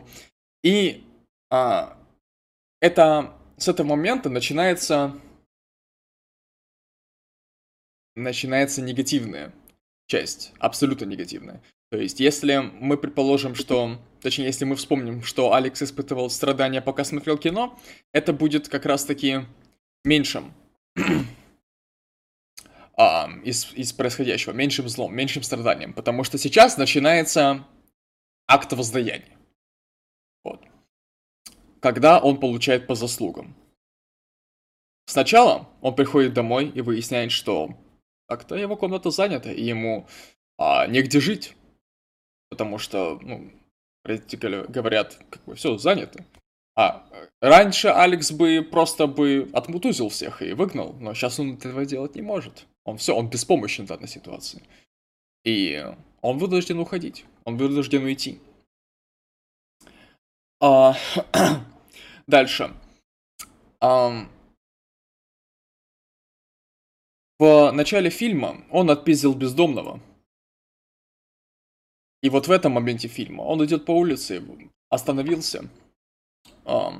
И это в фильме сложно проследить, но если книжку читал, это очевидно. Он смотрит на мост и на воду под мостом, и из книжки ясно, что он думает о суициде. Но в фильме это непонятно. И пока он смотрит на это все, к нему подходит бомж, просит бабок, и узнает Алекса. Это, оказывается, тот самый бомж, который которого Алекс отпиздил в самом начале фильма. Берет его, хватает, тащит, блядь, к своим кентам, и они вместе его дружно пинают. А как бы они старики, они дебочные, кослявые руки, они слабо бьют, слабые тычки в лицо. Они ничего не могут сделать. Алекс бы их раскидал одним мизинцем, как он сам утверждает, но... Он не может просто совершить какое-то насилие по отношению к ним просто не способен. Он беспомощен. И эту шайку разгоняют менты. Он такой поднимается, смотрит на этих ментов и охуевает от того факта, от того наблюдения, что мент номер один это Дим, то есть Тем, мент номер два это Билли Бой, с которым они файтились Что же с вами стало, люди? Кем ты стал? Да, и вот его постигает как бы осознание, что вот-вот-вот начнется кое-что неприятное. И, да, да. Данные господа, пользуясь и своим положением, и беспомощностью Алекса, они просто везут его за город, где его просто, ну, избивают. Просто избивают вот так, чтобы он еле-еле ходил. Ну, до полусмерти. Еще начинает идти дождь. В общем, все очень плохо. И Алекс вынужден искать... Убежище, где ему а, перекантоваться. Да. Алекс э, вынужден искать убежище, вынужден искать руку помощи. Um, и он еще так это своеобразно внутри себя переживал в книжке. Мол, кем я стал? Я вынужден рассчитывать на доброту людей, чтобы, ну, будучи бездомным и бессильным, чтобы как-то выжить. Вот. А, и он в какой-то вот полусознательном состоянии забредает в какой-то какому-то дому, стучится в какую-то дверь, ему открывают, и он в ужасе... А, фильме и в книге это немножко по-разному. А, фи... В общем, суть в том, что он попадает э, в тот же самый дом, который они как когда-то ограбили с кентами. И, ну, в дом с писателем, собственно, писателем заводного апельсина. И тут э, небольшое расхождение. Э, в фильме писатель на коляске и э, с ним тусит его, не знаю, друг или сын или кто-то, некто. Ну, в общем, там есть какое-то еще одно лицо. В книге писатель был одинок и самостоятельно ходил. Вот. Алекс э, как бы с э, таким вот некоторым ужасом понимает, что, собственно, это тот дом, который они когда-то ограбили, и хозяину квартиры, который а, доставили много, много хлопот. Мягко говоря. Ну, ладно, не буду растягивать. Короче, um, этот uh, добрый человек не узнал Алекса, он его покормил, м- при- приготовил ему душ, там все дела, приготовил ему еду, и эм, в фильме этот момент показан так дальше, дальнейший. Эм, Алекс напевает ту же самую песню, которую он напевал, когда они с друзьями грабили этот дом. И дед это усл- слышит за, за дверью и оху... ну, как бы охуевает это сознание, кто это такой вообще.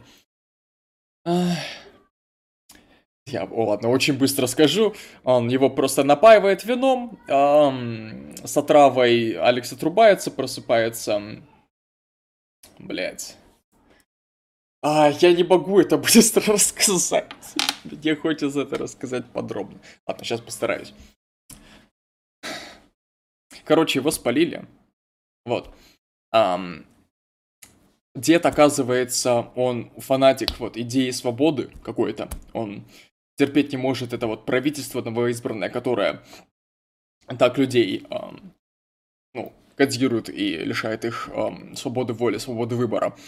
А, что он решает использовать Алекса в качестве инструмента, орудия, да, против этого правительства, зовет своих кентов из этой политической группировки партии, э, которые берут у него интервью по этому поводу. Вот. Потом Алекс отрубается, просыпается в доме, а в этом интервью он им рассказал, что, собственно, испытывает а, дикое неудовольствие от а, любой классической симфонической музыки. И а, а этим людям выгодно изобразить Алекса в качестве жертвы, им нужна его жертва.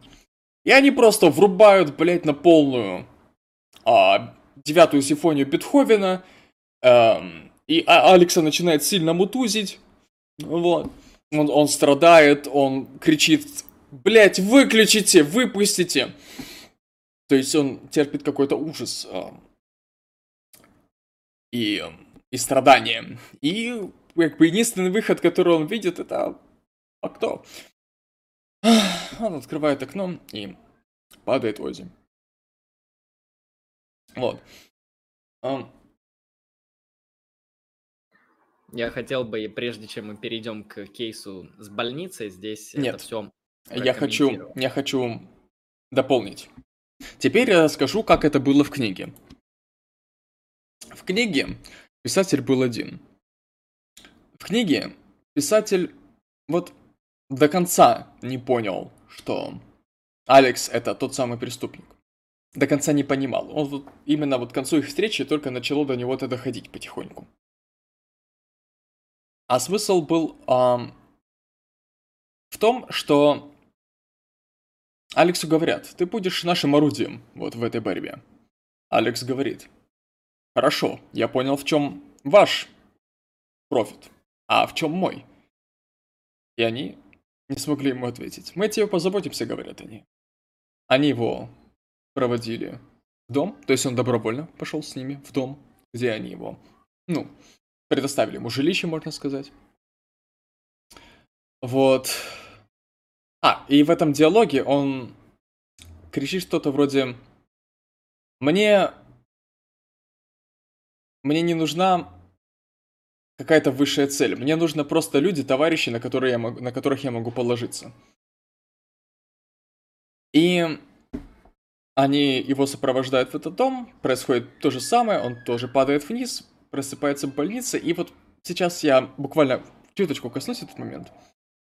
И он понимает, что вот в чем момент вообще антиутопии состоит в этом всем произведении, в этом фильме, в этой книге, в чем, почему она показана как, точнее определена как антиутопия. Он понимает, что в этом мире нет людей, которые будут с тобой честны, которые которым ты будешь важен как человек. Э, в этом мире, ну, именно вот во внешнем, вот таком взрослом, взрослом мире, люди преследуют свои эгоистичные интересы. И в зависимости от этических принципов, они могут совершать ужасающие вещи. И его вот так это все расстроило. Ладно, теперь давай конкретно это разберем. Хорошо. Я здесь, э, в принципе, когда мы плюс-минус подразобрали сюжет, ну, еще не до конца, там будет еще последний завершающий кейс, который ты расскажешь, я хочу здесь прокомментировать вот эм, то, что мы здесь наблюдаем именно концептуально в плане теории, начиная от момента, когда его бихевиорально исправили, и э, до того момента, как он, грубо говоря, попадает э, в больничку из-за движения вот этих вот политических сил и эгоистичных интересов людей. Какая, на мой взгляд, э, основная концепция фильма, которая вообще в этом произведении ам, довольно ярко и интересно показана? Какой, на мой взгляд, сделан акцент? Конечно, это только моя субъективная позиция. Мы потом в конце с Алексеем оговоримся, что это наше видение фильма, и как бы видений может быть 2 миллиарда, и, возможно, оно, ну, нету правильного, грубо говоря. Перспективизм, да, тысячи глаз. Хорошо, что я увидел?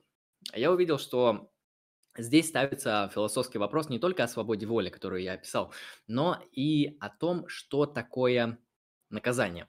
А, философский вопрос о том, что такое наказание, каким образом можно достигать целей наказания, какие цели наказания и методы наказания оправданы, какие являются нормальными, приемлемыми, какие нет. Примерно эта проблема стоит очень серьезно и очень остро. И здесь соревнуются, ну, точнее, показываются две основных концепции э, в теории наказания. Они связаны с философией права и так или иначе с юридической всей темой. Первая – это классическая концепция наказания, которая говорит, что наказание является средством воздаяния человека за его свободный выбор совершать преступления. Опять же, эта концепция имплицитно включает в себя то, что человек наделен вот этой свободной волей выбирать, ну, грубо говоря, греховное поведение и добродетельное поведение. И тот, кто выбирает греховное поведение, ему за это следует воздаяние.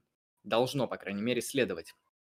И а, цель наказания такова, чтобы восстановить социальную справедливость, да, человек нарушает закон, социальная справедливость должна быть каким-то образом восстановлена, а, то есть лицо нужно наказать, он должен понять, что то, что он совершил, является плохим, аморальным деянием, у него должны пройти вот эти этапы совести, а, этапы размышления над своим деянием, так что чаще всего за какие-то серьезные преступления назначается лишение свободы, хотя не всегда бывает смертная казнь. Так или иначе, наказание понимается в классическом виде как воздаяние. Это первая философско-правовая или криминологическая концепция.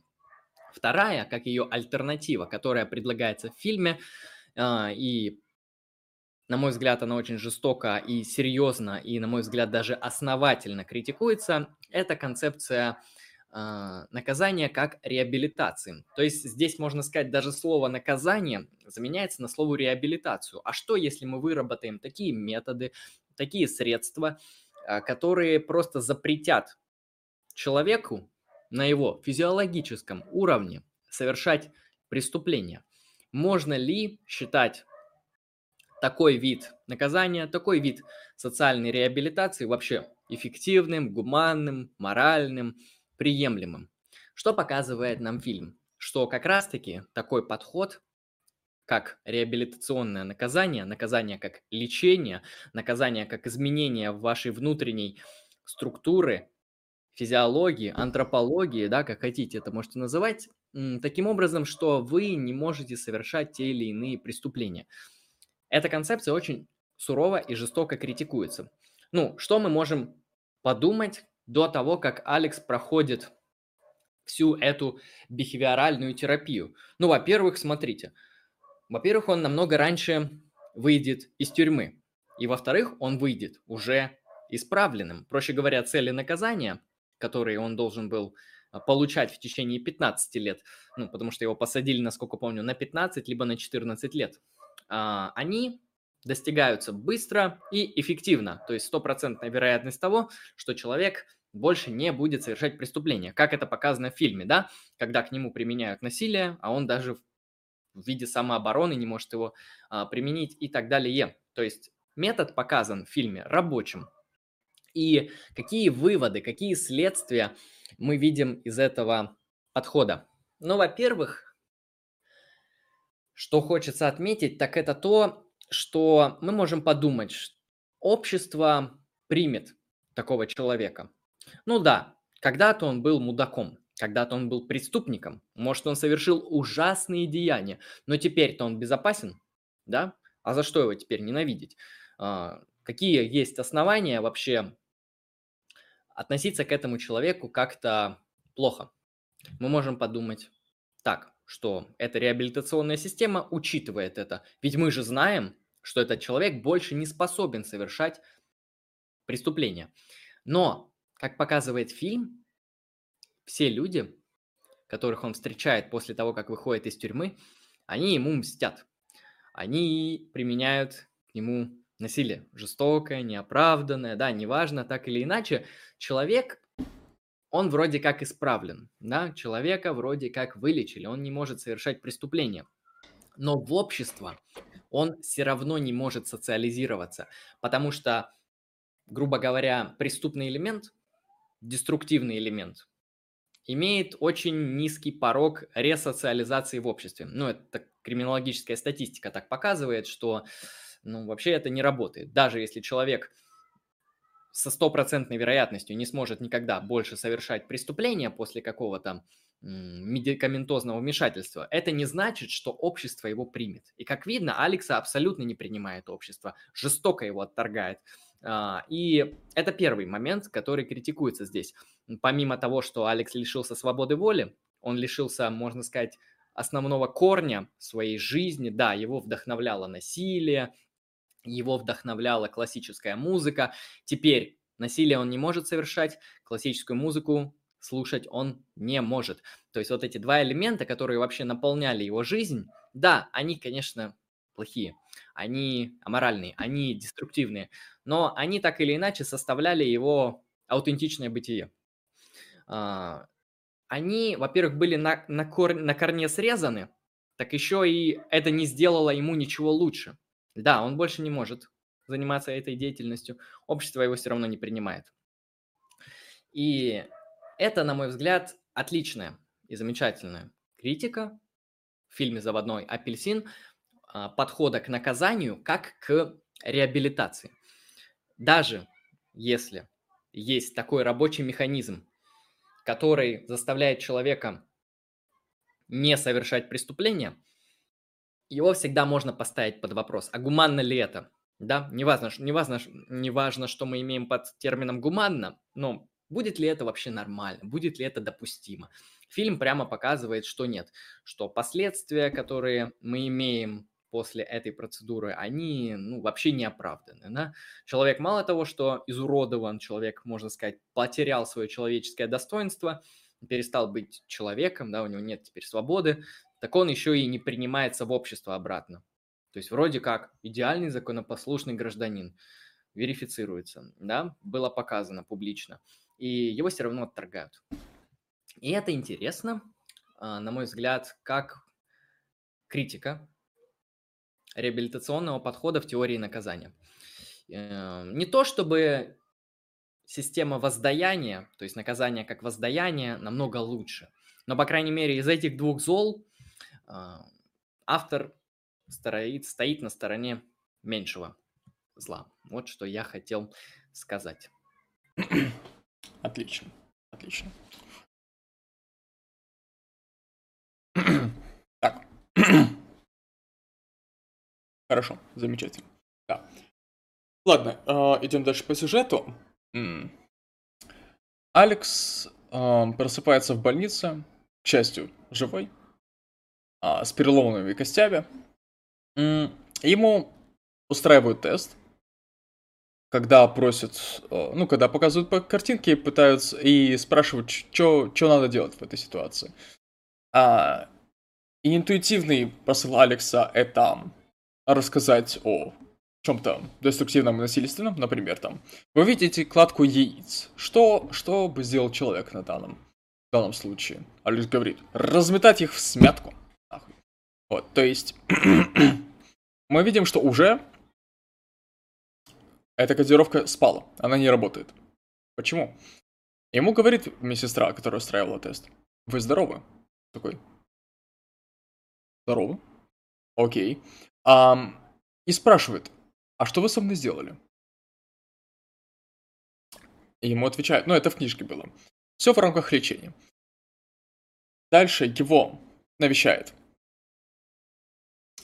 Собственно, тот самый министр внутренних дел, который предложил ему это лечение. И мы понимаем, что Алекса определили в лучшую больницу, обеспечили ему лучшее лечение. Его избавили от а, кодировки этой своеобразной. Исключительно в, полити- в политических целях. То есть даже это является политической целью. И фильм заканчивается хорошо. Фильм заканчивается а, качественно, на мой взгляд, получше, чем а, в книжке книжке там концовка немножко сливается, но об этом чуть позже. А, фильм заканчивается на том, как э, куча репортеров снимает интервью, который, ну вообще просто фотографирует Алекса вместе с министром внутренних дел. То есть он реабилитировал свою позицию, которая была подорвана деятельностью автора «Забытого апельсина» и вообще против, противоборствующей группировкой политической. Хорошо. Фильм закончился. А книжка, она продолжается. Там есть еще одна последняя часть финальная. В этой книжке, в этой части, точнее, книжки, мы наблюдаем интересный момент. Последняя часть книжки начинается ровно так же, как начинается первая часть книги. Алекс сидит уже в компании других совершенно мудаков а, в баре, точнее в заведении корова и пьет молоко плюс с ножами и думает о том, как занять бы свой вечер. Они выбираются, думают кого-то попинать. И Алекс все больше замечает, что сам старается не участвовать в этом всем. Он просто дает команды там. Координирует действия своей шайки. Через определенное время они решаются на какое-то очередное ограбление. И Алекс понимает, что как-то оно уже не торкает. Как-то оно уже не вставляет.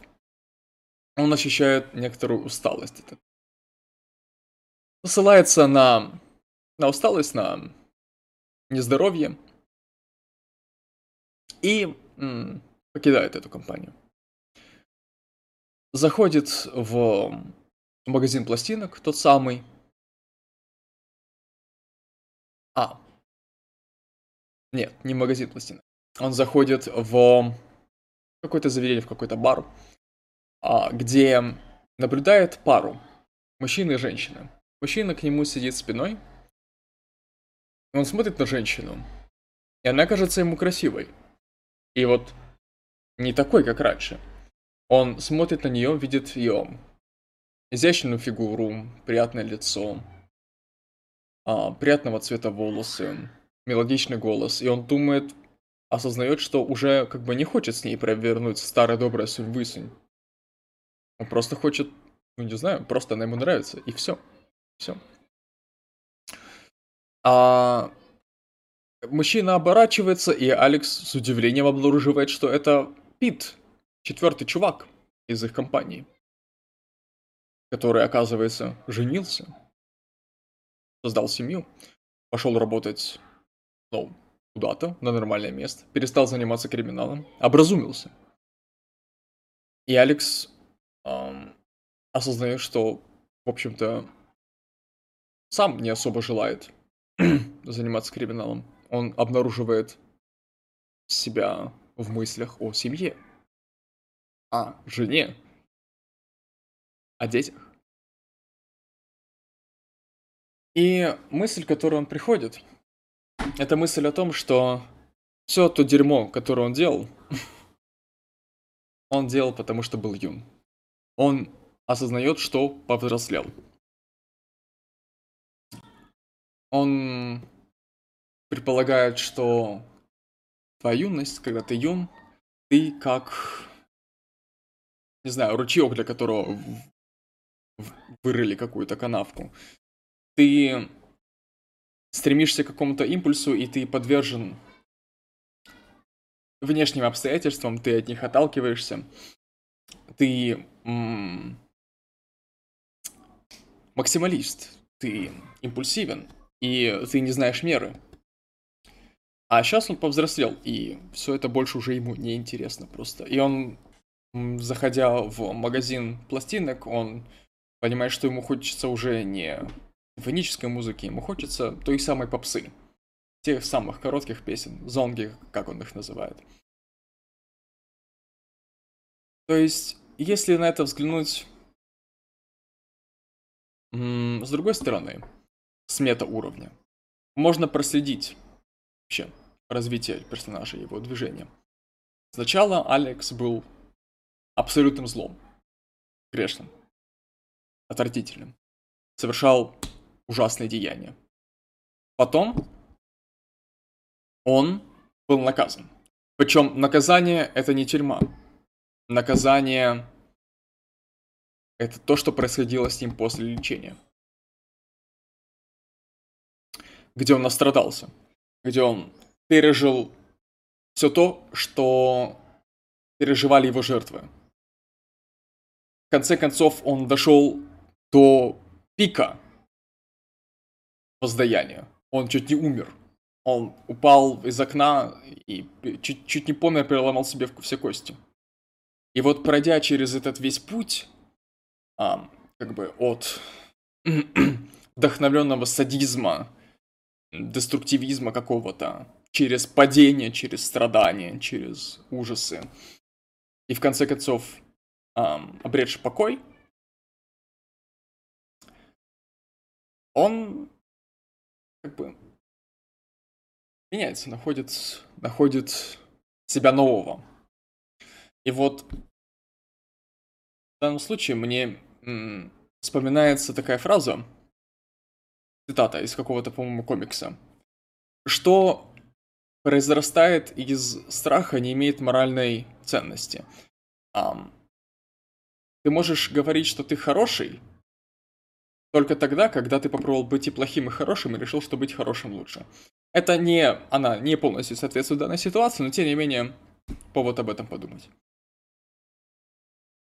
Вот как-то так. То есть я бы сказал, что м-м, книжка, фильм, нет, фильм в меньшей степени, но книжка, она вот на уровне фабулы, мета-сюжета, пропагандирует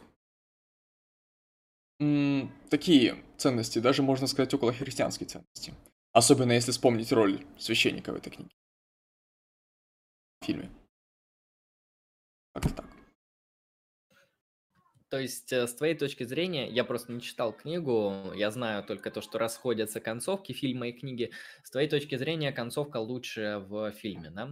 А, секундочку. То Кон... есть в книге слишком это все морализаторство пошло. Не, не, нет, нет, нет, нет. А, концовка книги это хэппи-энд. Такой, м- знаешь, когда все отменяют, говорят, ну я повзрослел, просто все, все готово. Щелк, и, блядь, все вернулось в норму. Все, я стал хорошим человеком просто по каким-то, блядь, неведомым причинам. Потому что, потому что, блядь, потому что. Вот. То есть это ни о чем. Концовка фильма ни о чем. Фу, книжки, книжки. А концовка фильма, она хороша тем, что она, он заканчивается на пике абсурдности. Когда он, улыбаясь как долбоеб, а, сидит на своей кушетке, блядь, пожимает руку министру и весь обфотканный, а, блядь, репортерами. Да, как-то так. То есть тебе этот хэппи ну, не зашел? Как-то не очень, не то.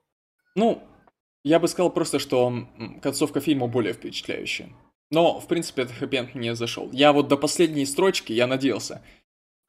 Я думал, точнее, автор Сука, если ты его убьешь, я тебя возненавижу. Не смей его убивать, не смей! А вот, но... Ну, не убил. Тоже хорошо. Хорошо. Ну, да, мы можем теперь подытожить эм, рассказ про фильм, потом посмотреть вопросы из чата и разобраться с донатом. А, ну, опять же, сделав вот это диалектическое движение, я могу сказать, что фильм интересный художественно. А, он довольно хорошо снят, как ни странно. Да, герои кринжовые, там как-то все гиперболизировано и выглядит как-то не совсем привычно для нашего времени. В некоторых моментах фильм не очень динамичный, э, но это, на мой взгляд, э, просто особенность эпохи. Фильм снят не вчера. Ему, по-моему, уже больше 50 лет. Но так или иначе, а, фильм эстетичен, фильм интересен, эстетика передана, какие-то основные содержательные моменты а, книги на экранное полотно перенесены очень качественно, хорошо, а, если мы это беремся оценивать. И это интересно. Фильм красивый, фильм интересный, однако, помимо того, что фильм эстетичен с точки зрения языка кино, он также замечателен своими концепциями, своими идеями, своими мотивами. Где-то они действительно поверхностные, да, то, что ультранасилие, посмотрите, как все это отвратительно.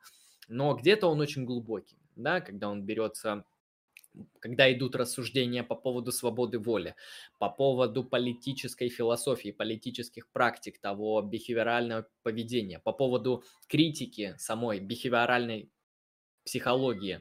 Фильм углубляется, фильм становится содержательным, и вот эти все ницшеанские мотивы, которые проносятся в течение всего фильма, где, очевидно, мы наблюдаем ценности ну, наоборот, контрценности, да, когда Бог умер, как все это выглядит, как это все воспринимается, когда создаются те или иные перверсии, то, что мы бы назвали неправильное понимание и так далее. То есть в плане интеллектуальной наполненности фильм интересен. В нем есть, как говорится, зерно на подумать, если вы это любите. Но при этом он довольно хорош художественно, эстетично. И мне лично фильм зашел хороший. Кому интересно, смотрите, конечно, кто не смотрел еще. А вообще читайте книгу. Вот. А, ну, если у тебя есть резюме, можешь сказать. Если нет, то давай эти вопросы из чата почитаем. Давай вопросы из чата. Да, зачитаешь? Так, хорошо. Сейчас. А вы так любите Чалмерса? Все остальные вопросов не вызывают, но Чалмерс... Чалмерс это который панпсихизм современный. А, не, не совсем. Чалмерс это один из философов сознания, который у нас на этом, на аватарке, короче, который в костюмчике. А, понял, понял. Um, хорошо. Пайнпот. Кубрик даже книгу не читал. Окей, возможно. Там просто дословные цитаты. Ну, понятно, это же. А, так. Кстати, у Сорокина постоянно идут отсылки на апельсин. Сорокин по стилю, любовь к насилию, включению в него высокой культуры и прочее, близок к этой книге. А, ну, если... Я, я, наверное, попробую ответить. Если это логике следовать, то, наверное, Ларс фон Триер тоже а, похож на Кубрика. На э, ну, Сорокина. Ну, книги. Да, на Сорокина, да. Ладно, ну, не знаю, как это комментировать. Я Сорокина не читал, если честно. Так, дальше. В фильме, так, это я почитал, зато мордашка милая. Да, мордашка милая, согласен. Ну, в смысле, у главного героя, актера. А, так, это я тоже читал. Так, комментарий. Сегодня Кент, завтра Мент, Стежен... Стеженфордский эксперимент. эксперимент. Да. Ну да, сегодня Кент, завтра Мент, будьте осторожны. Ясно, Алекс обычный крестьянин, шайка коллега большевики. Обычно. Ну, не знаю, не знаю. Там, по-моему, ни разу нигде сельская среда не, упоминя... не упоминается, так что вряд ли он крестьянин. Ну, ну я, кажется, пытаюсь, ну, по крайней мере, попытался понять аналогию. Имеется в виду, вероятно, что Алекс э, занимает положение как бы крестьянина при большевиках, что-то такое. Но нет, вряд ли, наверное. Не знаю, сложно, сложно пояснить, если что. Так. Более того, это критика политиканов, которые затормозили его развитие. Ну, затормозили, не, не затормозили, вопрос открытый. Возможно, что именно все происходящее с ним, оно эм, дало возможность этому развитию. Может так, может и нет, может быть и затормозили.